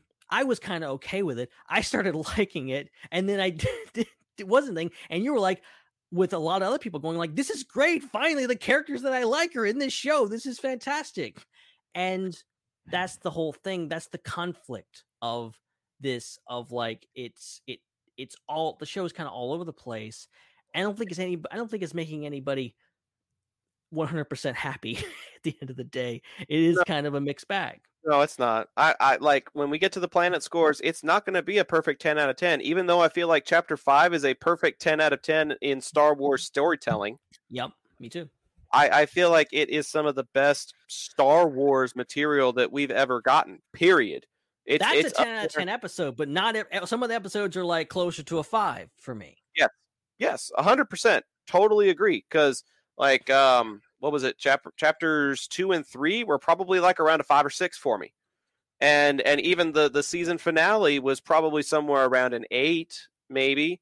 Like, I was very underwhelmed by the opening episode. Like episode 1, like I liked that they they showed us him getting on the Sarlacc, but the rest of it was like what the hell is this? Like I was very like I think I think that's where the, the Tusken stuff really wasn't connecting with me. It wasn't until like the Tuskens were dead that I actually like was going like, okay, this is actually I'm kind of getting into this. Um it's just, you know, it is a I think it hurt it's it's weird because Mandalorian was so great and so perfect. um it's it's hard coming into a new show and going like this isn't i can't just say that i love it i love everything about it no it's it's, it's more complicated than that it, you have to have a nuanced opinion and i know those aren't very popular on the internet these days yeah, yeah. And what I'm gonna have to do for my overall planet score is I'm gonna have to average it out. Like I've got I've got scores for basically every chapter. Like I just went through and was like, yeah, I'll give it this one, I'll give it this one, I'll probably give it this, and then this one's gonna get a ten, this one's gonna get this, this one's gonna get this. i got i gave the season overall last night of star wars underworld an 8 out of 10 now i'm after having this discussion i'm like i'm not sure i can give it that now i think it's going to go lower Yeah, well, and what's funny is I came into this discussion. This is this is really ironic. Like I just did the math and was like, I was going to give it somewhere around this. Guess what? It's exactly that number. oh wow i love like your brain is just working Like- perfectly Didn't I didn't do this on purpose? I was like, yeah, it's probably around here. But now that I've done the math, it's like that's where it's at. Okay, like it's it's such it's such a mixed bag. It really is. And go ahead no, no, go ahead. No, I, I, I, just I just wanted to I we're we're kind of going back and forth negative positively. I want to kind of start ending on something positive sure. and I want to sh- I want to throw it to you. Do you have a favorite moment or moments that you just like really loved in this show? Oh man, um, probably the the opening scene of chapter five, where where Din is back on the hunt and he's incorporating the dark saber into his combat style. Yeah. Um, I thought I thought that was awesome. Um, I liked the dinner that Boba had with the leading tribes. I feel like he should have done that almost as soon as he arrived and shouldn't have waited four episodes to do it that was a good scene. Yeah. but but having dinner directly over the Rancor pit was deliberate because you saw him and Fennec eating in the dining room in the previous episode, I think. And Yeah. then you see him eating dinner with the tribe leaders directly over the Sarlacc pit. He knew, not the Sarlacc. I'm sorry, Rancor. I didn't correct you because I it just went over my You head. knew you- yeah. I knew what you were talking about. Ah, See, and then I corrected you on dinosaurs. You could have corrected me on Rancor there. You have more grace than I do, my friend. No, I'm just I'm just bad at He's this. he, he's he's he's having dinner over the Rancor pit, and you you see the claws come up, like you know that that's animatronic, and I am a sucker for reptilian creature animatronics. I love the T Rex in the OG Jurassic Park. Like I am a sucker for that kind of thing, and the way they came across all startled and stuff that was that was really great. Um, I also really liked the tie-ins to Mando season two. I I liked Mhm. where we were finally at a point where Mando's out in the open. Not Mando, uh, Boba. I'm really not doing good at this tonight. Getting late, guys. Where Boba's out in the desert and you see those bright lights go off in the sky, and I was like, "That's the flares! That that's the flares that they're that they're shooting at Fennec. Those are the flares. We're finally caught up!" Like I got excited over that, and then probably this time we are at the Sarlacc pit. The seismic charge that destroyed the Sarlacc. It incorporated the charges we see from episode two, and it kills a creature from episode six in a completely separate show and storyline. Like, I don't think I realized how much I enjoyed seismic charges until I saw them getting used in Mando season two and Book of Boba Fett. But I, I feel like those are probably like some of my my top favorite sequences. Yeah, those are all really good. Um, mine among mine has to be like in in the last episode where uh, Din and Boba both come out jetpacks and guns ablazing Oh yeah, and just start flying around. Like you know, that was the whole like spectacle of. No, What- what? Mandalorians are Man- Mandalorians have a reputation where if you see one of them, you're in trouble. Now you've got two of them, and they're practically taking out an army. Yeah, exactly. And like part of the spectacle of that, uh, part of the spectacle of like going back to Attack of the Clones was like, oh my god, it's a Mandalorian and he's using his jetpack and all his weapons like we never seen this before. And now we're, you know, now we're here and we've seen Mandalorians before, but like seeing two of them just go at it and being able to take down an entire army was so good. Um, I uh, I, I will say going back to uh chapter four. I think that's one of my favorite episodes actually. Um I liked all the bits. The the Sarlacc pit scene is one of my favorite scenes in the entire show. I also loved all the bits in the Jabba's palace and them going through there and um trying to get Slave One out and you know it's not working and and see that's one of my favorite ships of all time in Star Wars too. So like seeing the inner workings of that more was so great.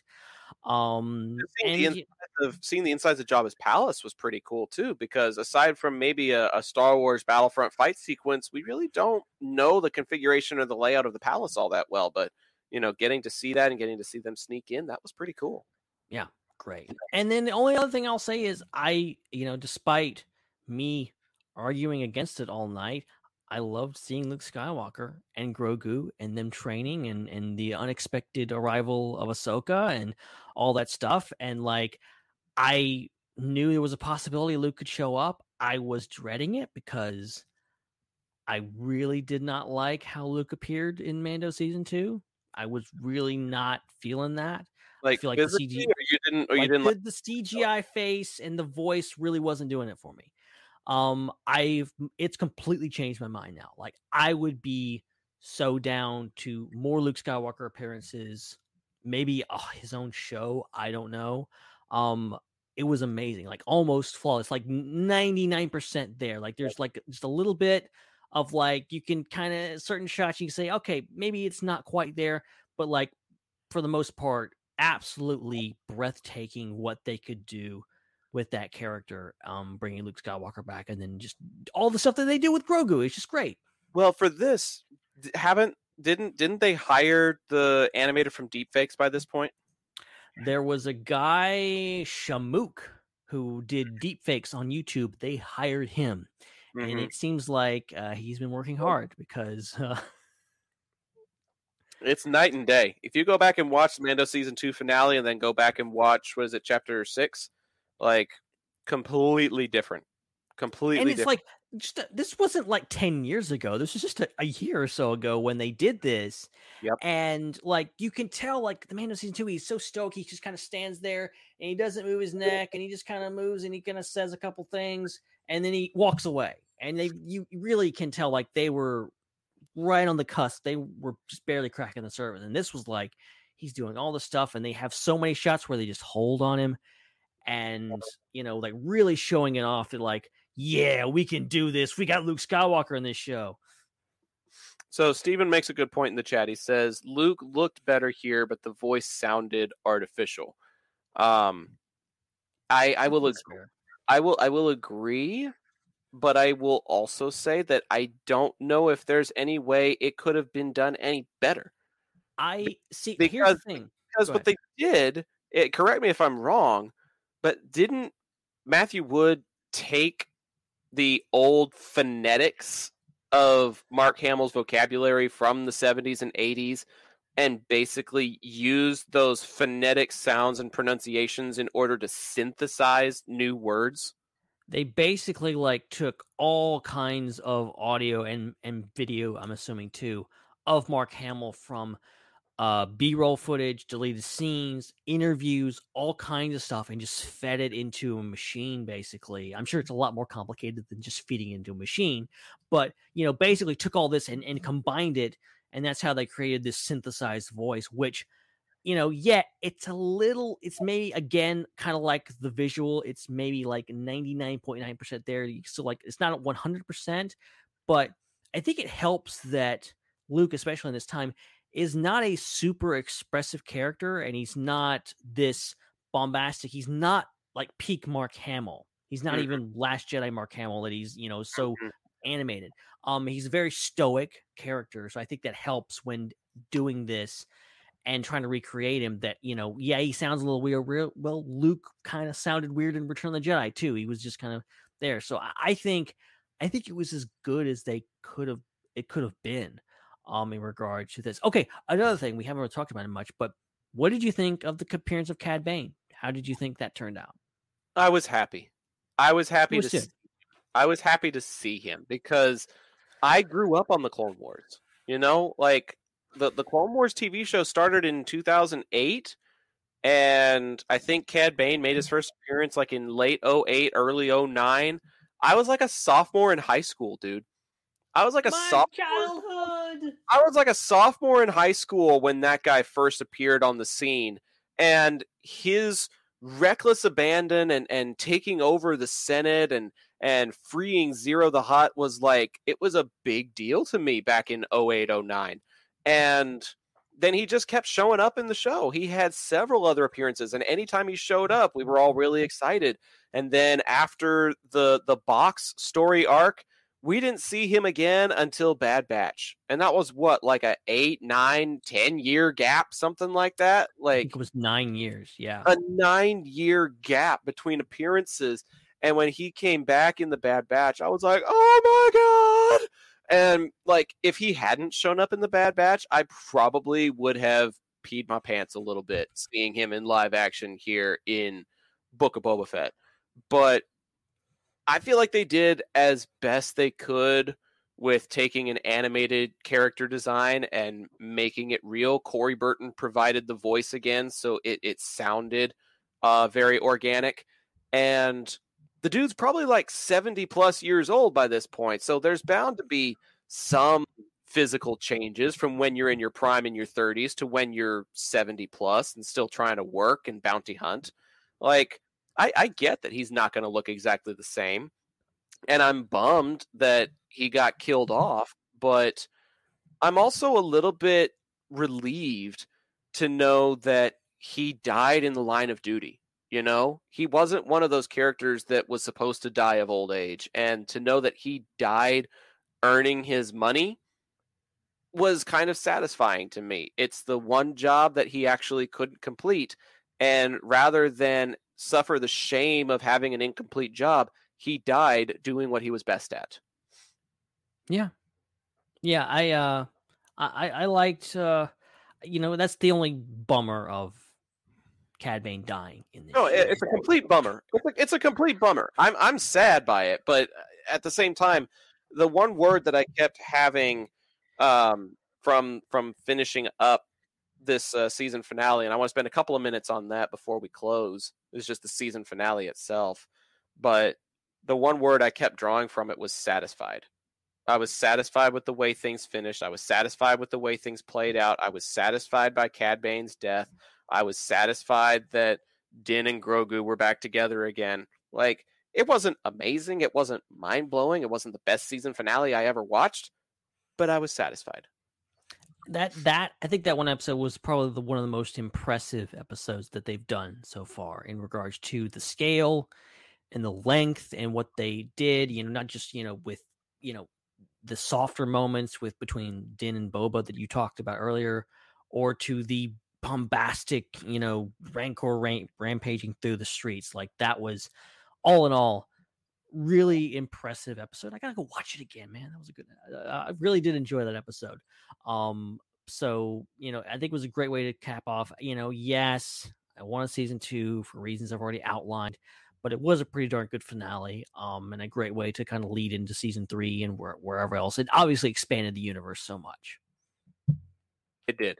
It really did. Okay, we've been talking about like riding the Rancor into battle. We've been talking about, you know, Cad Bane dying. We've been talking about, you know, Din and Boba, you know, flying onto the scene together. Uh, those are all bits and pieces of an hour long season finale.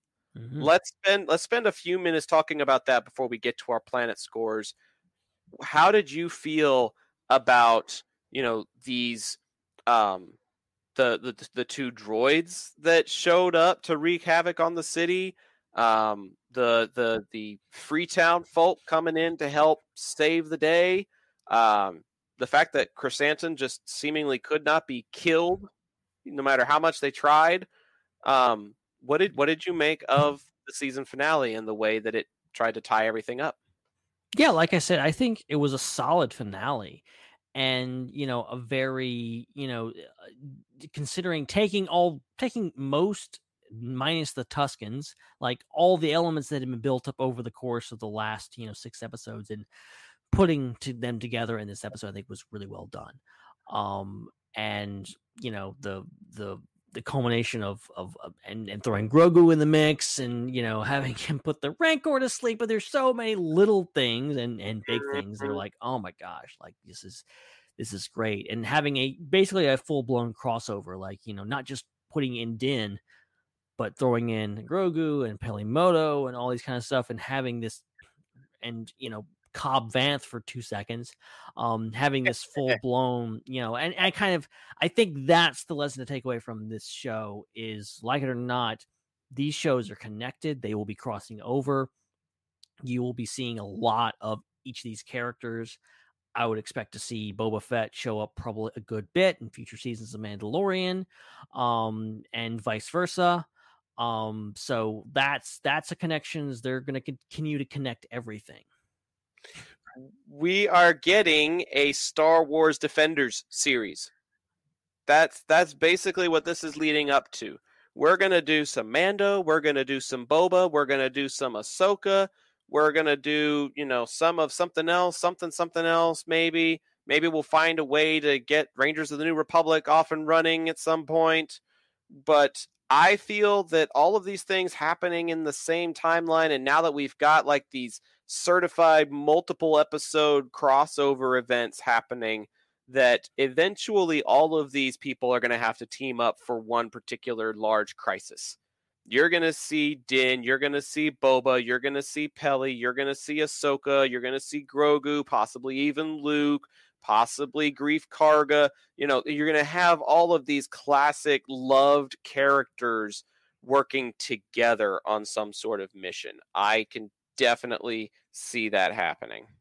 Yeah, I yeah, that's that's coming. The, expect more connections, expect more crossovers because this is just the tip of the iceberg.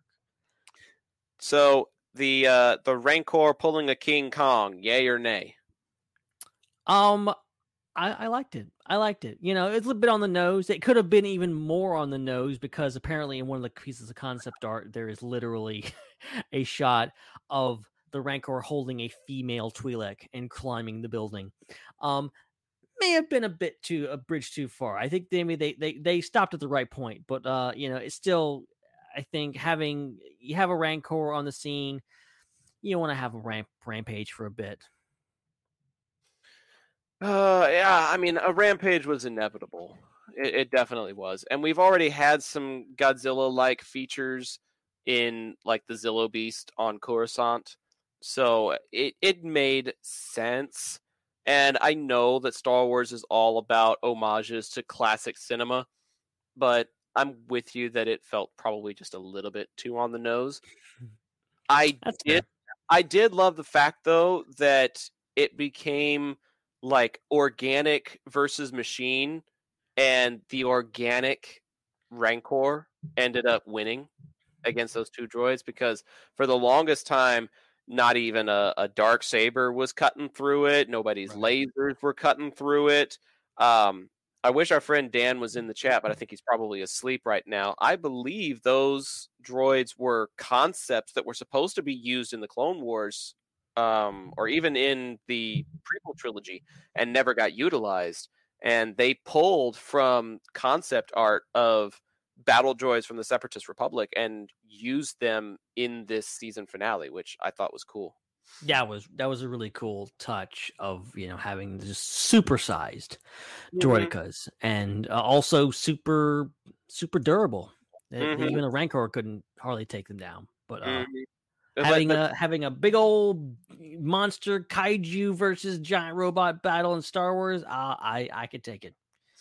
I mean, man versus machine taken to the next level. I mean, it reminded me of Godzilla versus Mecha Godzilla from the the you know Godzilla versus Kong movie that we just had not Yeah. too long ago. Like there were definitely some vibes of of that particular nature, but uh, it didn't take away from my enjoyment of the finale. Like I said, it's probably a solid eight out of ten. Um, some of the storytelling didn't make a whole lot of sense. I was kind of surprised that the folks of Freetown could hide behind a stone wall and they wouldn't have that wall blasted to smithereens by these giant these giant droids. Like when e- even in my suspension of disbelief, there are some times where I see like a droid arm just cut through a pillar trying to go after somebody, but then two minutes later it can't blast down this wall.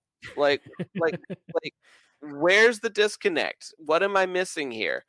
Um, but without question, Krrsantan was probably one of my favorite characters in the whole show. I, I. I, I loved his his menacing appearance in episode two. Um, I, I loved that he actually pulled somebody's arm out of their socket, which is something Wookiees have been known to do, but we've never actually seen it happen outside of the Lego form. Um, the the uh, what do they call them? The the the the, the electric knuckles were a great touch, especially when he's actually in combat with the Pykes. Um, I know the the fight scene with the bacta tank was kind of a little weird thing. It's like, okay, he broke his back and then he stood back up again. Like, how did that happen? But uh, overall, I like that he started out as just a bounty hunter gladiator, and some of his story was told when they were at um, at the Oasis, when they were at the sanctuary, and his character grew from being just a gladiator bounty hunter to being a part of Boba's family now, Yeah. which which was really cool. I'm I'm glad that he got that development. I'm glad he didn't die because he may be uh, and no disrespect to Chewbacca, but he may be my new favorite Wookiee. I'm gonna. I might agree with you. I might agree with you because it's good stuff. I loved his facial expressions and all that kind of stuff, and you know he's very expressive in the eyes. Obviously, they did a lot of work with the prosthetics and whatever, um, making him a lot Yeah. more, and just the, the making him a tank. Like we always knew that you know, um, you know, Chewbacca was very powerful, but like Krrsantan is like freaking unstoppable. Yeah. And that's what I loved about it. that's part of what I loved about him was he just he could not be stopped. He took on the mods Boba, Fennec, and the two Gamorrean guards in that throne room, which means it was like one versus eight, and he was still alive. That's Yeah. that's freaking unbelievable, man. I love that he throws a Pyke and then before he hits the ground, shoots him. That's great. That that reminds me of like some of the stuff that Chewie uses his bowcaster for. You know, gotta love a gotta love a giant hairy beast with a giant gun. you really do. It's it's hard it's hard to complain about something like that. And even though we have issued quite a few complaints, um, I think it, it may be time to go ahead and do like our, our overall ranking for this show because we do have one more segment that is somewhat related to what we've been talking about. Indeed. um, and uh, then we gotta then we gotta call it a night. So, time to give our like official ratings of this show as a whole. Um, do you want to lead off, or do you want me to lead off? I think I have my thoughts collected most for the most part. Right. Um, I like I said, there was a lot to love about Book of Boba Fett. There's a lot I loved about this show. Um, there's a lot that I- didn't that didn't sit right with me. That you know I I, felt that could have been done better. Could have been you know uh, you know I just kind of left wondering like Favreau Rodriguez, what are you doing, guys? You know, there's certain things that I think could have been done a lot better, but you know, as the sum of the parts goes, it's it's it is was a very enjoyable show. Um, some episodes were subpar, maybe something I you know I, I may not go back and watch for a long time. Um, other episodes were absolutely some of the best Star Wars that I think has ever been created. Um, so it really was a mixed bag because I genuinely adored most of this show. There's just a few things that I'm like, eh, I'm not, I'm not feeling this. Um, but overall, I think just the overall thing, like I said, chapters five, six, and seven, five, five and six particular, I would give like a ten. I would give the you know, maybe the the last episode maybe a, a nine or an eight. Um, the overall season, I would give uh, I'll give it a seven point five out of ten. Okay, so, um, like I said earlier in the show, uh, I'm I'm looking at giving numbers to each of the chapters and then averaging them out. That's the only way I can justify the score that I'm that I'm giving it. Um, chapter one, I gave it a six. Chapter two, I really liked the train scene. I really liked uh, the. I think chapter two was the one where he does the dance with the Tuskens at the end, right? Uh, yes, I believe he's it's the one with the with the lizard and everything. the tribes of Tatooine. No, no, no, where he's where he's doing the ceremonial dance and being incorporated into their tribe. I'm pretty sure that's chapter two. Chapter two, I would give a seven. Streets of Mos Espa, I would give a six. Uh, Gathering Storm, I give a seven. Return of the Mandalorian, I gave a ten. From the Desert Comes a Stranger, I gave a nine. And In the Name of Honor, I gave an eight. So when you do six plus seven plus six plus seven plus 10 plus nine plus eight, that is 53 points out of a possible 70 because you have like a 10 point scale for seven episodes, right? Is my math right so far? I think so. 53 points divided by 70 possible points is 75.7%. Wow. So I guess that you could round up or you could round down, but it's right around that 7.5 as well. Wow. Very Seven. good. 7.5 out of 10. So it's one of those rare times where you and I are on a on a very similar plane but for very different reasons. Gosh, that's uh that's crazy. That's crazy. But uh I, I think it's funny how I think we were we were we were almost at each other's throats a few minutes ago about this, but we kind of landed in the same place. Mm-hmm.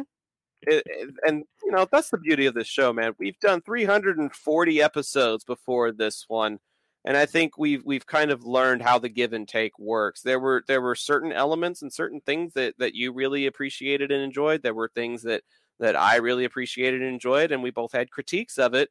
that ended up knocking points out of making it a, a perfect show. And uh, overall, it sounds like we're we're both in the boat for different reasons of going seven and a half out of ten. And honestly, I feel like that's very appropriate. I think there are some people that are going to rank it higher, and I feel like there's some people that are going to rank it lower. But overall, I think that's a fair place for you and I as hosts to put it. Yeah, I think I think that's good. That's good. Bring bring on season two, guys. We both agree. I think season two needs to happen. Please. I'd be open, I'd be open to season two uh, as long as it's about moving the story forward. Uh, my one of my biggest gri- my, one of my biggest gripes was too many flashbacks. Let's see what Boba's doing now, not what Boba used to do. Let's flash forward, flash to the future. Sure, let's let's let's go back to the future. Oh no, that's a different franchise. Oh, oh. okay. Let's go. Let's go into our final segment of the evening while we get our scores in in the chat. Steven has given it a seven out of ten. Uh, I saw our friend Danny Dukes in the chat earlier. I hope he's still around. Uh, Jesse's been hovering in and out. I uh, hope you guys are still along for the ride and giving us your ratings out of 10. If you haven't clicked like on the video yet, please do that. It helps boost our ratings. Uh, go subscribe to us on our socials and all that good stuff. But uh, if you're still in the chat, then break out those hashtags as well, because it's time for a really, really special episode of hashtag BBQ Watch. Barbecue. Barbecue. Barbecue! Barbecue! Barbecue! Barbecue it, barbecue it, barbecue it. Barbecue! Barbecue sauce. Barbecue sauce. Barbecue! Barbecue! Barbecue! Barbecue! Barbecue. Watch.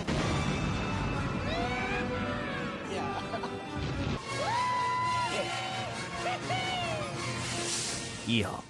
Yeehaw. I hadn't done that in a while. Yeehaw. been a while because we don't play the music anymore. Now that we're live on YouTube, we don't have time for that segment music. bringing it back.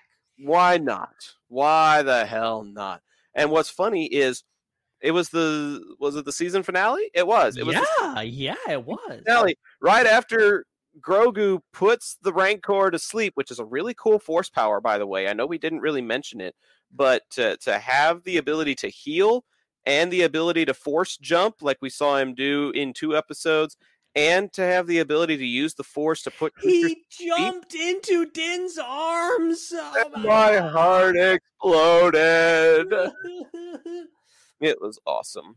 But when that happens, Peli walks up, sees that the Rancor isn't dead, and her first thing out of her mouth was, What?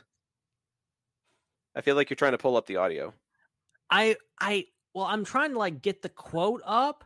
I'm afraid that if I play it, We'll we're get- gonna get banned. Yeah, we'll get slapped with copyright. So I'm trying to like I'm trying to I'm trying to get to the scene and see exactly what she says. I can re- read the closed captioning. I'm pretty sure she says, Looks like there's not going to be a barbecue. Yeah, says like last time Din took down a beast and and, and or Grogu in this Mm. case, um, there was a, a, a it, it died and they cut it up and ate it. It was a great Um, dragon, and there was a great barbecue from that great dragon. If I will try to include the audio in the audio version of the podcast because we can usually get away with stuff like that there.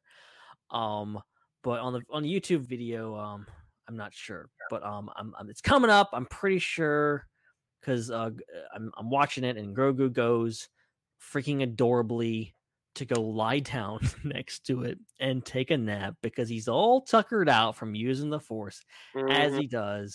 Yep. And he she says, "I'm guessing there's not going to be a barbecue." I'm guessing there's not going to be a barbecue. Yep. yep. Which is funny because she's not she's not exactly like the size of Mama the Hutt, you know? So she doesn't strike me as the type that would be thinking with her stomach, yeah, but but she's got an eye for good meat.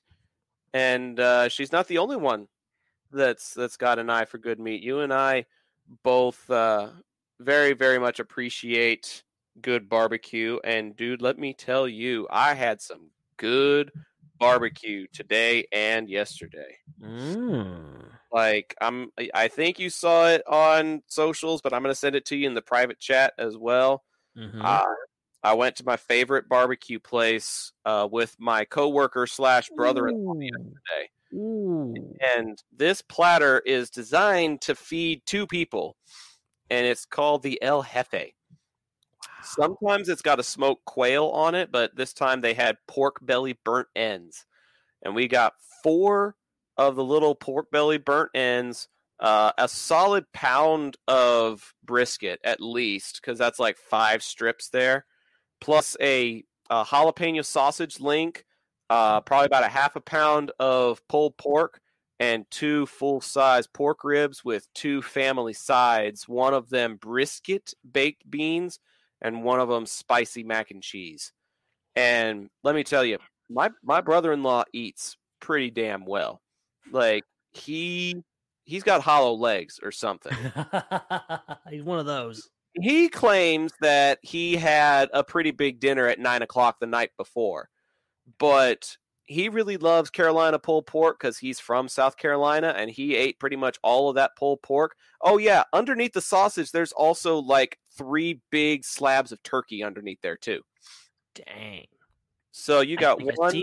Oh my god, they just piled it on, didn't they? Yeah, they got one, two, three, four, five, six different kinds of meat on this platter with two family sides. Any any any any guesses what this can go for?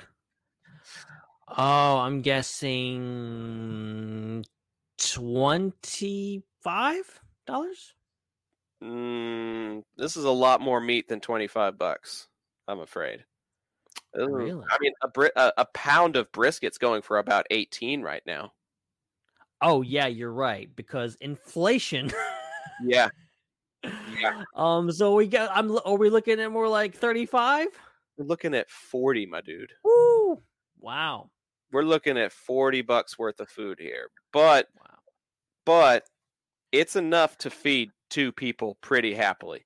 I've And I've been yeah. I, I I there was enough for leftovers. I had two pieces of turkey and a strip of brisket and uh, some pickles and onions and some bread for my dinner tonight. Like I had an I had enough that it served as a as a decent uh, leftover meal as well. That's so, good. The presentation is great too. I love the. Oh, um, uh, you actually, you should. I think. Where did you post this? Did you post this in the Peacekeeper Corps? Uh, maybe I also put it on my personal page and on Twitter and places like that. I actually Love tagged the barbecue restaurant on Twitter and they retweeted me and I got like 14, 15 likes from their followers and stuff. That's fantastic. The, um, the- but, but the awesome. presentation here is is great. Like, uh, just you know, they they just piled it on. I, I you know, yeah, forty dollars is cheap, is steep, but uh, it's uh, it's that's a lot of food and it looks really really good. Mhm. Um, and genuinely, like the the ribs look very very uh very juicy. Oh, Everything looks really good. The sides look great. The the pork looks really good. Yeah, everything's good. it was so good that we hardly touch the sauce. And to me, that is the mark of good barbecue is when you have the sauce optional, but then don't have to use it that much. Yeah. Um, so if you're ever in the Dallas Fort Worth area, uh, be sure to hit up me and I will help you hit up Hurtado Barbecue in Arlington. Sounds great. Sounds great. All right. Alrighty, alrighty. I know, I know. We're getting we're getting late. We're coming up on two hours of broadcasting. It's it's past midnight on the East Coast. Hour 55 46. It'll it'll be right at about a two hour episode, which is just good timing for us. That's about what we've We been covered a lot. We covered a lot. I'm proud of us. We did we did a lot this episode. Sometimes we don't get to the news, but we we had some important stuff to take care of this week. we did. We did, and we got it all done. And we'll be back in two weeks doing a top five and maybe some news and some other good stuff. And then after that, unfortunately, baseball season's kicking up, and I'm going to be gone for a few episodes here and there. But uh, we'll uh, we'll cross that bridge when we get to it. In the meantime, be sure to hit us up on all of our socials: Facebook, Twitter, Instagram. IPC podcast at those places. You can subscribe to the podcast on ipcpodcast.podbean.com. You can find swag at teepublic.com slash user slash IPC podcast. You can find other awesome content right here on Phantom Empire. I'm assuming that you have already browsed through their different episodic options. There's some really great stuff that happens here throughout the week. So be sure to hit that subscribe button so you know when that new content is coming out and when new IPC episodes are coming out as well. And uh, wherever you listen to your podcast, please hit subscribe, leave a rate and review, and all that good stuff to help keep boosting us on the interwebs. We appreciate everybody's support. Absolutely. Um, you can follow me personally at Ben Hart with no E. Especially go follow me on Twitter where I'm not tweeting anymore. yeah, you've been taking like an extended hiatus, and I saw you post something about how the time you've been off of Twitter is the time that all of your fan pages are experiencing like the most growth. Is that right? Uh, Star Wars Underworld has experienced the greatest growth in its history, in its 11 year history this past like week or two.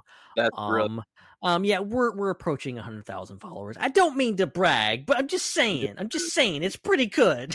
That's pretty damn cool. Man. So follow at the Star Wars Underworld. Be one of the hundreds of other people, or thou- actually thousands, who have uh, have joined us the past week or so. Um, and uh, yeah, over at Culture Slate too, doing all kinds of crazy stuff. We got all kinds of podcasts and stuff. Great stuff. Podcasts that happen at three in the morning, right after an. Yes, episode. some of them actually. Yes. oh man! And as for me, you can find me at Zac the Voice on pretty much any platform: Facebook, Twitter, Instagram. TikTok. I'm getting ready to launch a Twitch channel with my buddy Mondo. Uh, if you want to send a tip, you can do that on Venmo. It's all the same username. It's that username right there, Zach the Voice. Z A C H the Voice on all platforms. But uh, pretty much all things sci fi and geeky you'll find getting posted about or reposted over on uh, the IPC page. So be sure to follow that, and then you can keep up with all the other stuff that we're doing as well. Ben, unless you've got any other thoughts, I think we may be done with this. I think I've I've shared too many thoughts tonight. All right, so I just need to shut the heck up and go to bed.